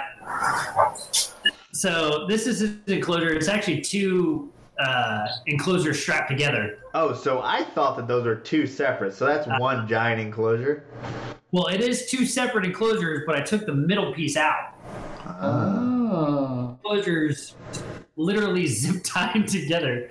So there's a zip tie right there holding it together. Okay, okay. But that's a that's a large cage. Is that what you would typically keep an adult male panther in? Now, adult male panthers technically only require two foot wide by four foot tall by two foot deep. I'm one of those crazy breeders and people that like to give their animals everything they can. Um, so, for example, example, if someone says, "Oh, the minimal the, the minimum requirement is two foot wide," I'm going to be like, "That's not enough. I need to give it three foot or four foot if I can, if I can afford the space." Right. So that's kind of what I do. Um, they really only need a two foot, but he's in a four foot. Um, we had him in a two foot for a long time. Ended up picking up this particular enclosure. It came complete with a MistKing system, which is the misters that's going off right now. Uh, and I got it for like a crazy steal. Um, so I said, okay, yeah, cool. So I bought it and I threw him in it and you know, I've decorated it with plants. I've obviously like this cage was actually in really rough condition when I first got it, um, but I cleaned it all up. I put all kinds of plants in here. It's got a huge pothos in there. There's a it's one of those uh, palm tree bonsai palm trees in here. He's got some English ivy growing over here in the corner. I mean, But yeah, I mean, he's got all that. He's got some fake plants in there. He's got plenty of branches. Got some bunch of dowels he can move around, so he can go up and down as far as he likes. Um, somewhere down on this bottom spot. So this is about roughly a foot and a half away from the bottom of the enclosure. sleeps down there sometimes too. And there's also times he'll sleep in that top back corner over there. Or there's times he will actually crawl actually into the back of the pothos plant there, and he'll sleep there. Uh-huh. So I mean, he's utilizing every inch of that enclosure. Absolutely. I mean, if you think about it, in the wild, they have tree to tree to tree to tree to move around. And they probably don't move as much as what we think they do, but they probably utilize every inch of that tree that they're on at that specific moment. They probably go up and down and up and down and up and down that tree. And they utilize from every inch of that Yeah. branch. I mean, if you give them the space, and eventually my plan is is so here's the reptile or the, the snake enclosures. And in that top corner up there i'm going to put this particular pothos plant up there and i'm just going to let it grow down this huge corner here. And i'm going to hang some rope and i'm going to go all the way to his enclosure and i'm going to probably hang another pothos plant in that corner over there and i'm going to give him free range space Holy shit! Yeah, a little like Pretty much around arboretum the entire there. reptile. And again, my, my goal is once he go or once he passes, I'm going to get a Melleri, and so the Melleri is going to need all that space, and he can go from, you know, again one corner of the room to the reptile cage where he's got lighting. I'll probably put some kind of lighting up here somewhere, Welcome to the Some nice UVB jungle. lighting. right? it's going to be it's it basically his and i'm working on doing a custom built enclosure for him too with this you know strapped together you know excuse the term but you know the, the rigged cage i was going to say something mouse, but i decided not to yeah i'm going to use i'm going to i'm going to basically build him a really nice enclosure it's going to be stained and it's going to be super clean looking and i'm super stoked for it i'm just taking my sweet time doing it I mean, that's a lot of steps. Like you, I understand. Like that's intense. well he's going to get a new lighting system. Um, i found a nice really nice t5 lighting system through amazon. Uh, it's actually a plant lighting system. And so we actually have one already in our our sunroom in in the house uh, where we also have a bunch of different plants. Um, we really enjoy plants um, in case you haven't noticed. Um, i kind of like making the house and you know parts of the house look like a jungle um, just because i like it that much my eventual goal is i'm going to get uh, at least a half sleeve and get you know carpet pythons, green trees, and the chameleons or chameleon uh, in some various shape and form around at least half a sleeve, if not three quarter. If I have to make it three quarter, I will. Uh huh. Um, but you know, uh, it, it's just one of those things. We, we love plants, so we have them all over the place. I found this lighting system off Amazon, bucks or eighty-five bucks to get the setup, and it comes with plant bulbs. But all it, it's it's a set of four bulbs, and they're all T5 high output bulbs. And all I have to would or all I would have to do is replace two of those four bulbs proper UVB reptile bulbs.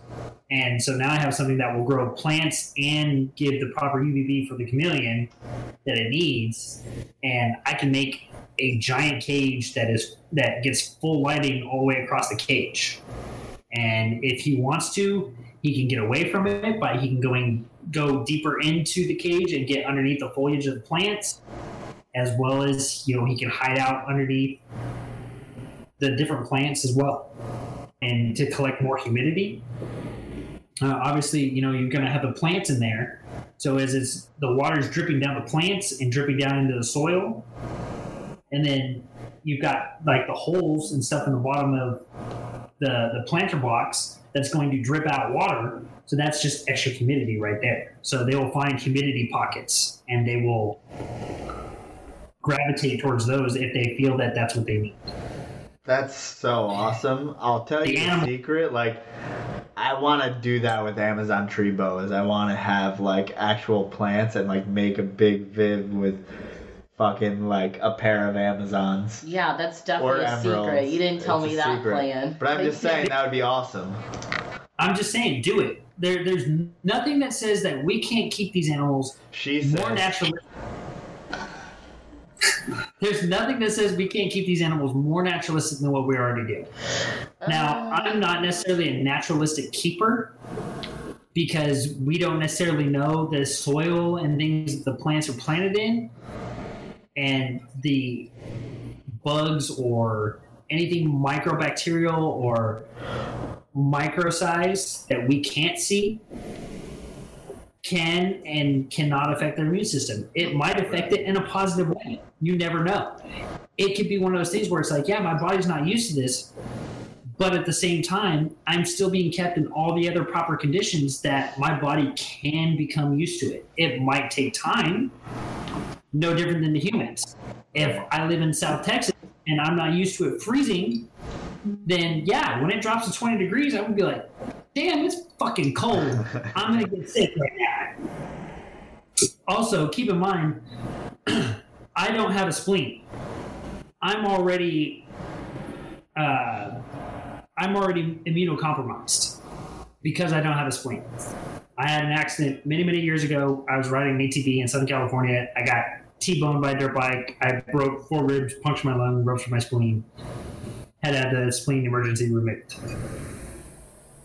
Yeah, don't make that face. It's fine. Okay. Okay. This was this was well over ten years ago. he threw that thing Uh, out long I- ago. He's whatever. Fuck you, spleen. Bye, spleen. Well, and that's the funny thing was when the, I left the hospital, the doctors were like, "You have to get vaccine." They they gave me the the vaccine before I left the hospital. They said you have to get it a year after today and every three years after that. You have to go get a flu shot every single year. Which everyone should do. At least the flu shot per period. Speaking for someone. Guess what? Flu. What? I yet since the day I left the hospital, I have never gotten another vaccination. Have you gotten Not the flu one. shot? Nope. Do you? You're not an anti-vaxxer, are you? I'm not an anti-vaxxer, so to speak, but I don't believe in the flu shot. And I will tell for you me, this, I get sick either way. Uh, usually the flu shot kind of gets me a little this. sick, but I will catch the cold. As far as like, you know, yearly, annually, I'll probably get it once a year. I have allergies. And moving from the desert area of Southern California, South Texas, where we have a whole shit ton of trees of all different kinds, has been a little rough. I've probably gotten sick more here than I did when I was living in Southern California because I was living in the high desert area. But at the same time, I still get sick. Literally a quarter as often as even the people I work around. I will literally watch viruses and cold bugs and other kinds of illnesses go rampant through my restaurant. For example, the flu bug this year was really, really bad. I never got the flu. It's it's still flu season. It it's still it's still ti there's still time. Bring it! I also, but again, I have a son. I've had a son my Stop whole life since this happened. So my immune system is well is well taken care of. It's used to getting this kind of exercise and workout because I'm constantly exposed to so many different things. But have you been tested for Nido? Am I gonna have to swab you? Um, wait, what are you going to swab me with? Hold on. I'm gonna I'm gonna hold you down and swab your mouth for Nido. That, that depends on what you're swabbing my mouth with, okay? Are we talking about the 69 thing, or is this Yeah. going back to the episode? That's Evan. That's not me. That's nothing to do with me. That's between you and Evan. Okay. I'm sure. I wasn't sure if you were trying to move in before Evan got to me. But I've been to Evan's house, so I know where he lives, which kind of scares me now. That's why we do this over Hangouts now and not in person. You know. Yeah, you know, I wouldn't want to give you the flu. I was going to go somewhere with that, but I'm going to cut it off. At, thi- at this point, we just kind of um, this is where we're not sober anymore, but this is where it adventures off into other realms. I'm on my third drink. Where are you at? Um, well, these I don't. These must be a little bit lighter than we're used to. This They're is five point six percent. I've only had one beer because it. I think I, I think I've had three, I'm but make but usually we have like a little bit. Oh, our other ones were seven point four, and sometimes I'm left alone, and sometimes I drink like a six pack, which in two hours is too much, especially with higher gravity shit. But Okay, wait. I want to go get a drink of wine, but the thing, the thing isn't flipping on its it's not flipping, so I have to do it manually. Yeah. That's that's higher gravity. Well, I used to. I used to live. Oh my fucking god! You're stepping on the cords. Um, I used to live in Denver, and I used to drink like half a beer. Click it, click it when you're talking. We were good. No way. Yeah. I mean, and, and then you get used to it, and then kind of you just go back to normal. So I lived in uh, in Boulder, which was about seven thousand feet, and I think Denver is a mile high, and then went to Texas, which is zero. So you feel like a superhuman for two days, and then you turn immortal real quick. But so we forgot to talk about jungle carpets as far as breeding. So you were talking to Howard about breeding jungle carpets, and then um, so what did you go with that? How old are your male and female, and what was your game plan? Okay, so my male I purchased um purchased let's see uh, five years ago uh ago um purchased him from a breeder um, he's got really good genetics um, he is his step brother I guess. He's from female, different male. So I guess half brother. Uh, does have an ocelot gene and looks absolutely fantastic. Like uh, spreading or from a jungle, like some type Yeah. of oceloting pattern from a jungle. Jag pairing um, previously uh, with ocelot. He and somebody carries the ocelot gene in there somewhere because his brother came out phenomenal with the total ocelot patterning all the way down the side. Spectacular yellows with great clean blacks. Why are you guys He laughing? just, He just spilled, spilled his beer beer. this is like Yeah. the fourth time over all the podcasts that he spilled it, and just the tenth thing to go wrong in this podcast. Well, it is the 5 podcast, so um, 50th. So, anyways, um, as far as my female goes, or my supposed female, she's from unknown unknown lineage. She is probably pushing from at least the time I've had her. I've had her for about five years now. Okay. She either way, she's going to be old enough. She's also a lot bigger than the male is. The male, when I purchased him, was two years old. Very, very small. Like, very, very small. He was tiny when I first got him. Um, but he's doing really well. He's beefed up some size. I actually held him off on breeding for a while. Sorry, I'm turning the lights back on. I held him off on breeding for a while simply because I was afraid he wasn't up to size and he wasn't going to be able to do the job. Um, but he's doing really, really well. Um, he's beefed up the size. Actually, I can pull them out. Now, do you think the other one is bigger because you maybe fed her when you were a younger keeper and you fed more often? Or do you think that it's just a physicality, like she's just going to be bigger because she's potentially a female? She was actually about this size when I got her. So this is Oh, caution. okay. This is the one that's the female, or that I think is the female. Uh, to me, she when I first saw her, she does have some muddy coloration to her, uh, and when I say muddy, I mean you, she's got some black scales inside of her yellow scales. Um, but to me, she is literally the jungle carpet python dream. Simply because, and I'll explain. So as you can, um, well, sit still for a second. So as you can see from the top half, and again, jungle carpets, jungle carpet pythons are not a whole lot different than green trees. They are much more active when you get them out, so they're much harder to get to sit still. But in my case, from every car- jungle carpet python I've ever worked with, he is just like every other one.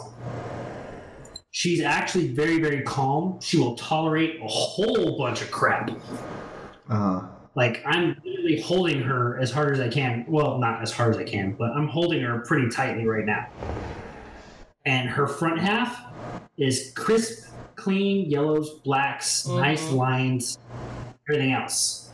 Now, the further you get down her back, you can kind of see the tipping. She gets this tipping, which is where you get this yellow flecking up between the black scales. So to me, that is every carpet python or every jungle carpet python owner's dream. You get nice, crisp, clean yellows and blacks in the front, and the further you go down the back, you get all this beautiful tipping, which is I don't care what you say 50 50 banded, and, uh, aberrant patterning, whatever you want. That tipping up there is beautiful. I mean, it's it's just something you can't really describe or get in any other species of snake. Yeah, not not to mention everyone is breeding at this point for 50-50 bandit it seems like. And it's like everyone's got out of this world Well- jungles, but I mean the the tipping is what I like as well. Yeah, and that's also because that's what you got when Chris Behoff did that, that Blaze, that Johnny Blaze and Lemonhead pairing, or Lemon pairing, whatever that whatever that female's name was. Wrong. Those things were just mind-blowingly stunning. And do you know if those had any lineage behind them? Because I don't know of any. Uh, I'm pretty sure Blaze did, but as far as that lemon one, I honestly don't know. I couldn't say on that. I'm pretty sure he ended up picking up that lemon, the lemon one, or he did a, um, he did a breeding loan for it. Uh, But I'm not 100 sure. now, But again, you, if you look at her, she's pretty mellow. Again, I'm literally punching her in the face, basically, and she's not even attempting to hammer me, and she totally could. And she could inflict some serious damage on me. She's a good sized girl. Yeah, that's how I did. I did a video of all my pythons, and all my jungles kind of act squirrely like that. And some girl said I don't hold them enough, and I'm an animal abuser.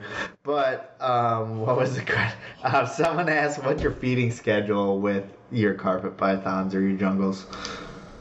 Okay, so the jungles actually get fed slightly different than um, the green trees do. She eats once a month, and she gets fed a small round. That's all she gets. Um, again, I'm also going to keep her a little bit smaller. Um, she's already, you know, girl. She's over 2,000 grams. Yeah. So she's a good sized girl. I'm actually worried that I might have overfed her as well as overfed the male. Um,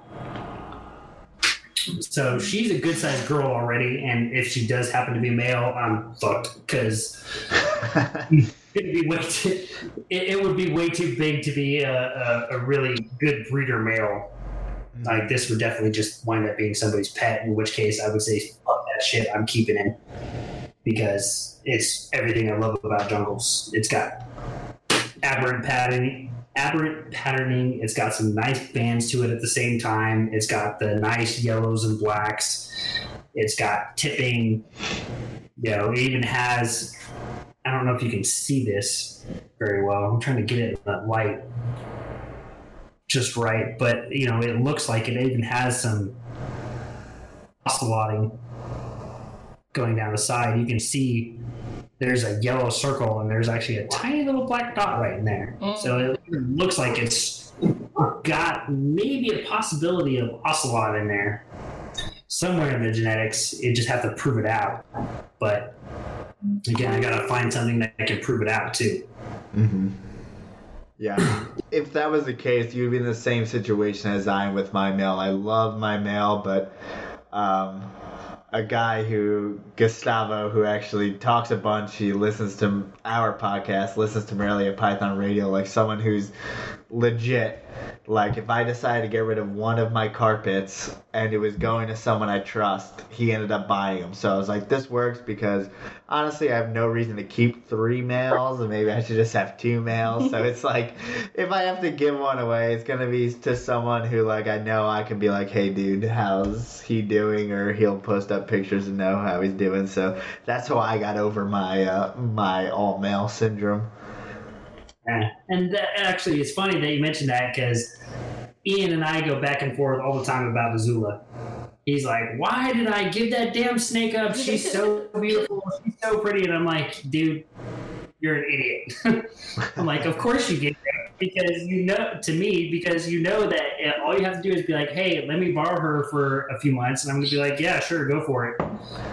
Yeah, And it's, it's know- one degree of separation instead of you know if you sold them at a show or something, you're never gonna see it again. Yeah, and it's like you know, again, I'm going to keep you updated on how she's doing.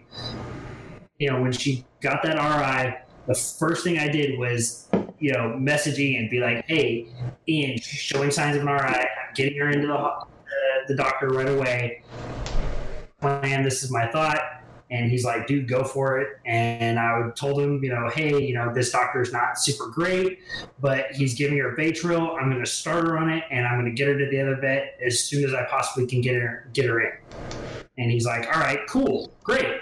Uh-huh. So at least I was taking precautions. I was doing everything that was necessary for, you know, granted, again, we all know Baytril isn't the favorite and is, again, looked down upon, but at the same time, at least I was trying to do something to get her through.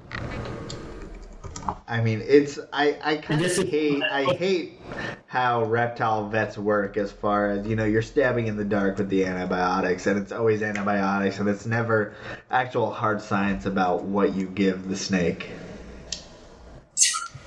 Excuse you. You try to kiss me? Or bite you. So this is the one that's supposed to be the male. His name is Grim. I spell it G R I M M, like the brothers Grimm. We know that. The reason we call him Grim Oh. is if you Oh, look at the head oh, pattern, Look at that. it's a perfect skull pattern. yeah, the two eyes, the nose bridge. Whoa. Exactly. Oh. and as again, you can see I just literally grabbed his head, and he's not.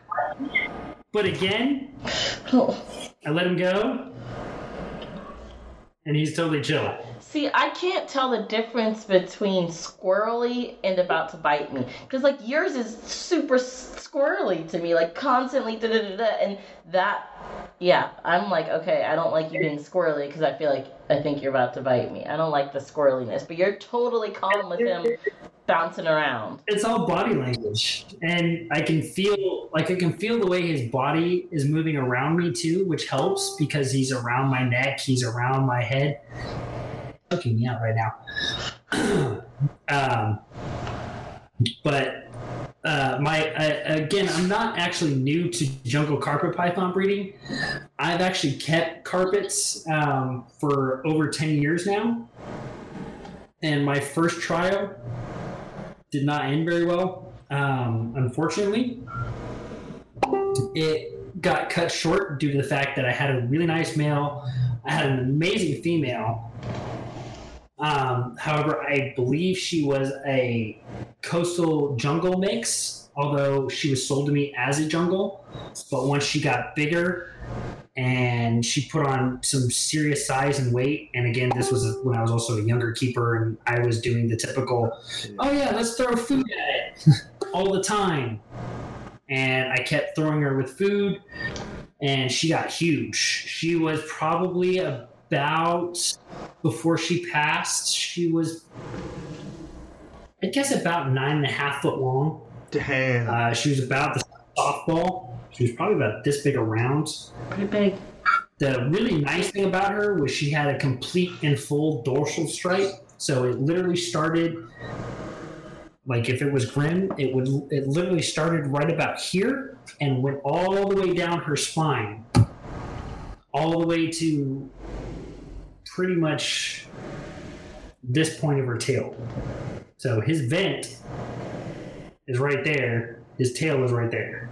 That's how far it went down. And it was complete. There was no breaks in it, nothing. She also had a lot of ocelot pattern in her too. Um, this was back when the ocelot gene was first being discovered. And I actually questioned a lot of people about it because they were talking about the ocelot gene and what makes an ocelot an ocelot. And I was on the MPR chat, I was on all the different Python and Carpet Python forums, as well as, and I kept posting pictures of her with her ocelot patterning and saying, well, if this is what makes an ocelot, does this qualify as an ocelot to me? And they wouldn't respond at all.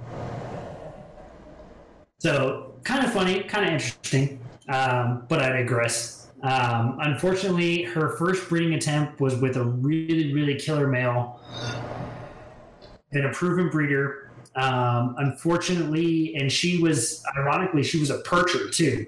Uh, if you gave her a perch, she perched 100% of the time. She also was gravid. Uh, again, kind of one of those things where I threw the mail in and was like, all right, just leave her there or leave him there with her. And if they breed, they breed. If not, they don't. She actually dropped eggs and everything was going smoothly except for when she dropped eggs, she dropped them all over the cage. and I was again not prepared for it because she didn't do the normal, typical swelling. She swelled up a little bit, but not as much as I was expecting her to. Um, so I came home from work one day and there was eggs all over the cage in the water bowl, out of the water bowl, from one end of the cage to the other. She finally dropped a very small clutch of pearls where there was probably four, maybe five eggs stuck together. And I was borrowing a buddy's incubator. That was one of the um, like four foot wide um, igloo boxes uh, that had been turned into an incubator. And I tried that and it worked out okay, um, except for the fact that I think I might have got the water mixture wrong for the vermiculite that I was using. And I ended up with a bunch of uh, eggs that kind of went bad, uh, looked like they had mold growth on them, stuff like that. So I ended up ditching that clutch probably before I should have. Hmm That sucks. I mean, Nick Mutton mentioned on the the MPR episode like last week that there's so many banded 50-50 jungles out there, but no one has a really nice line of pure black and yellow, you know, striped jungles. So I think that's you know that's something for us to be interested in because it's somewhere where like not many people are going when they should be.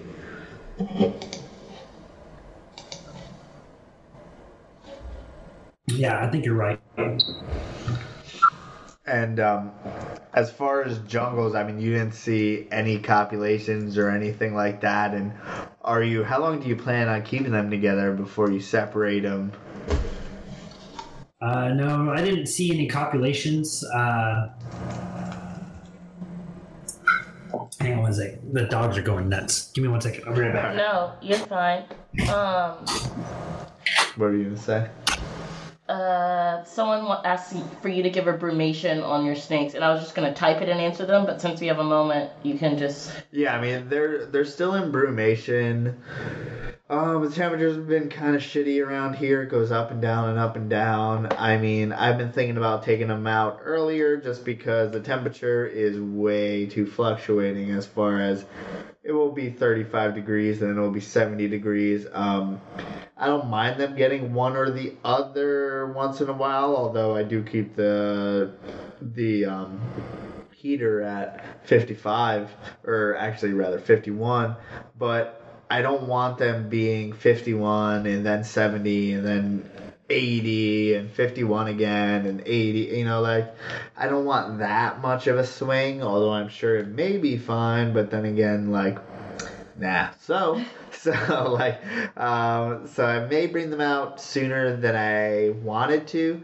I mean that will all be changed when we move from texas. I mean these conditions are honestly a little bit harder to keep stagnant or a constant temperature than would be many others just because we seem to have winters in spurts like Mhm. so even no matter how bad the winter is it seems like It we'll still get a couple days. yeah like we'll still get 75 degree days randomly so it's like you can never really trust it to stay a decent temperature so uh, so I kind of want to bring them out, but also, you know, when I bring them out of brumation, that means that I need a lot more mice than I have right now. Um, I don't have any adult mice, so I pretty much have to buy, you know, 50 to 100 adult and small mice To make up for. so that when I take them out of brumation, I can bring them back up to speed and all that stuff to get breeding season going. So there's a few different things to consider before I bring them out of brumation. Oh, I wish we could keep them. It just feels. I mean, granted, It's a lot know, more convenient. I know nothing clearly about breeding snakes, but like, yeah, like, I don't want to deal with all of that, all those mice right now. Also, it just feels too soon. I don't know. But It's, the it's, it's a good break, but I got kind of bored at the same time. Uh, okay, yes. On the flip side, I'm like, and every day we're trying to post a picture on the Instagram. I'm like, shit, we don't have enough snakes to like. Just think about all the copulations. Yes, once we bring them out, it will be great to do have all those. But like right now, I'm like, fuck, we don't have any. You know, we're running out of pictures. Yeah, yeah, because we only have so many Right. snakes that are up from Right. brumation. And then the other thing. Can I interrupt for a second? What? Yeah, go go. Go ahead. Oh, no, I was just listening to you guys talk about it and posting on Instagram, things like that. Now, currently, I've been recently trying to. I actually didn't have Instagram until uh, seven, nine months ago, maybe a little bit longer. So I finally actually got an Instagram account. And I've been, you know, when I started, I know you were talking to Bill and a couple other people from watching some of the other episodes. Instagram and different um, social media um, points and you know sites and things like that. Uh, I only have both Facebook and Instagram. That's all I have. I don't have Twitter. I don't have any of that other stuff. I, I have Snapchat, but I don't really post that often on Snapchat. Snapchat's kind of more my personal thing, as opposed to social, actual social media. Um, uh, that being said, as far as snakes go, uh, currently at the moment, I have one, two, three, four, five. I have six snakes, and I really don't post the leopard geckos at all on my Instagram page. Mm-hmm. So I have seven snakes and a chameleon, and I have over 500 followers. More of a recent development. Um, I do have one. My female Mystique is currently out on breeder loan. Uh, she has been for a couple months. Um, I'm not going to talk too much about it simply because the person she's out on breeder loan with doesn't really want me to discuss it. Uh, Ooh. Whoa. We'll ask after. It's just until we have something more exciting to actually talk about. She's currently going through um, quarantine period. Um, she's doing well so far. Um, nothing, no, no news is good news as of yet. Um, I have talked to the person that she's out on breeder loan with, you know, a couple times since you know she went over there. Um, she seems to be doing just fine, no issues. Uh, should be coming out of quarantine actually fairly soon. Um, but again, you know, we really don't have anything to go off of yet. So there's not really a whole lot of point in advertising it, just simply because we don't want to count our chickens before they hatch, so to speak.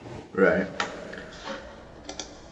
And Uh, I think there's plenty of I am like excited- of Instagram accounts and stuff like that who have like there's one snake who has an Instagram they have thousands of followers. So I think we just get sketched out about making because like honestly you could post a hundred pictures of your Cap- like Carpondro and everyone would love it just because it's an amazing snake, you know. So it's like I think if you give a hundred different pictures of an amazing snake, it's just as well as having one picture of a hundred mediocre snakes or something like that. Uh, yeah, I think it does make a difference. I also think you know the variety does make a difference too.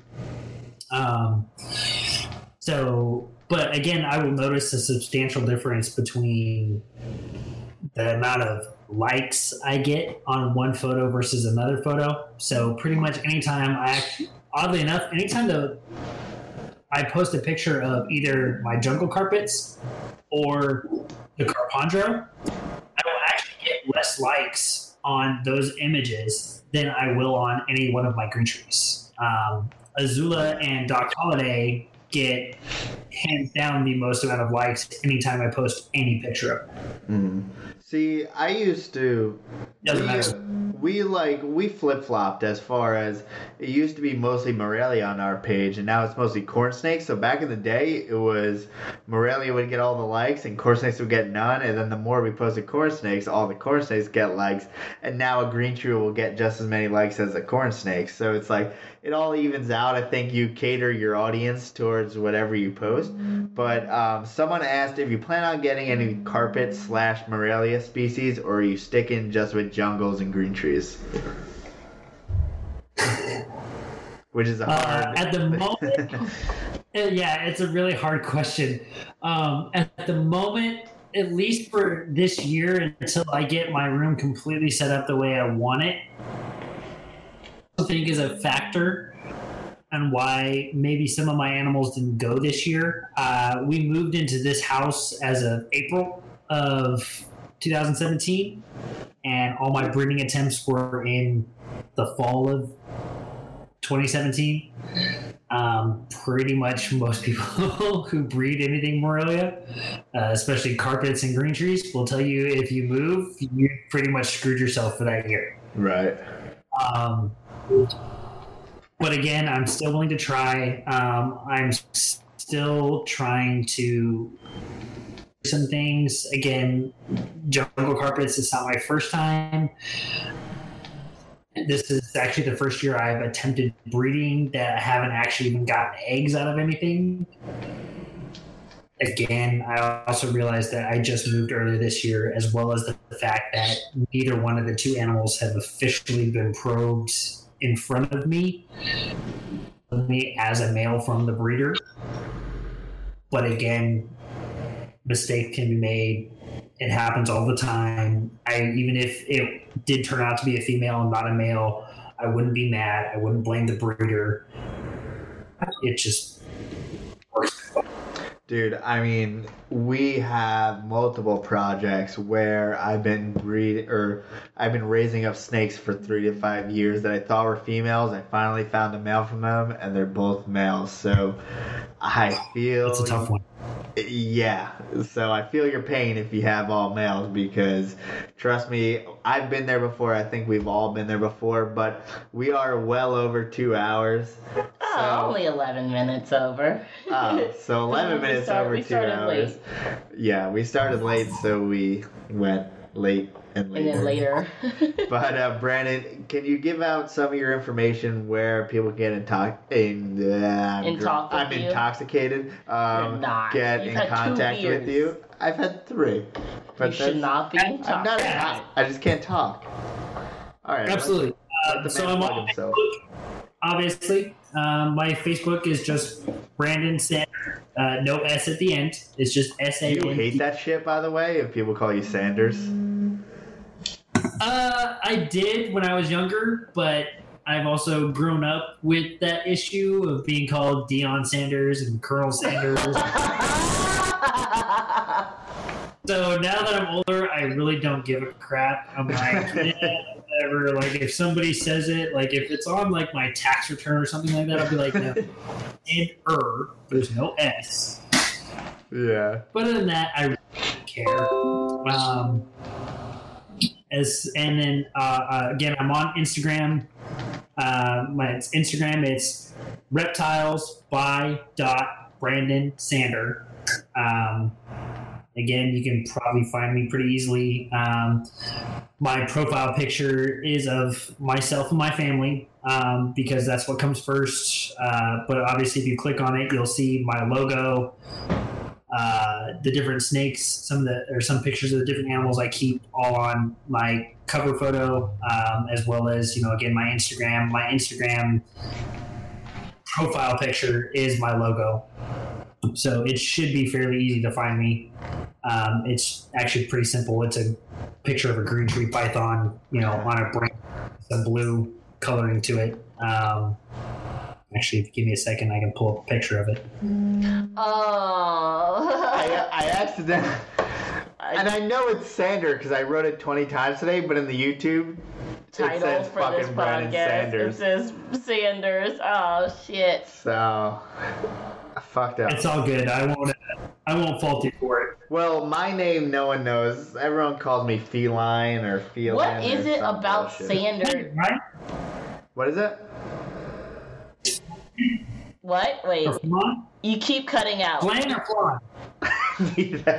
See, it, it's failing, and it, it doesn't make any sense. So I understand why people can't pronounce it. Oh, It's it's all right, Brandon So- Sanders. It's all right. Okay. that's the picture that you'll see on my cover or on my Who did your logo? profile. Uh, actually, my logo was done by Jeff Frederick. There you go. I was about to say it's a good green Uh, tree. That makes sense. Yeah, I, I I talked him into it for you know a, a very. I just talked him into it. We'll put it there. uh, you want a breeding loan? uh, and No, no, no. It, it cost me money. It, it cost me actual dollars. actual doll hairs. Well, well, anyway, you can reach us at portcitypythons.com. yeah. Buy our shirts. Uh, Fuck off. Instagram, Port City Pythons. Facebook, Port City Pythons. You're supposed to say that. Oh, sorry. Facebook Port City Pythons, Instagram Port City Pythons, YouTube and YouTube Port City Pythons. Plug for Southeast Carpet Fest coming. Back. Oh, sorry, Ian. We forgot to say that at the beginning. Okay, wait. I'm sorry. Ah, I told you Ian still that we have would beer s- in your butt chin. Shut your mouth. Shut your mouth. Don't forget See? Southern Carpet Fest Yes. this sorry. year. Okay. We Which- still don't whose house is we at. It's probably gonna be. It's gonna be at um, Brandon Sanders with an S. It's gonna be at his house, so show up. I'm down with that. My better half might be pissed at me, but I'll work with it. But your spare Okay. room's gonna turn to a jungle. Southeast so- Carpet Fest, February 10th, Cape Coral, uh, Florida. Southern Carpet Fest, May. To be announced. To be announced. To be announced. May, yeah, education's education. Wow, sorry. The location. You're retarded. You're Location. retarded. Should I say location? We can't To be handle this shit anymore. Okay. We're done. Here, are you cut off already? We're cut off in more ways than one. Shut up. I'm so sober. I just there's so many issues with this podcast today. I'm over it. Okay. Thanks everyone for Hey, watching. hey, hey, hey. Next time will be exciting 51. Way! Hey, Thanks for joining us for our 50th, which means we'll be doing this for almost a year. One year. okay. yeah. The crowd, the crowd goes fucking wild. I had to think about how many. I had to think about how many. Why are we weeks were in still talking into these microphones? God damn it. Okay. Later, guys. Bye, everyone Thanks except for watching. Brandon. Yeah, we'll Great. see him after. We'll see him after, but everyone in YouTube. in Goodbye. YouTube land.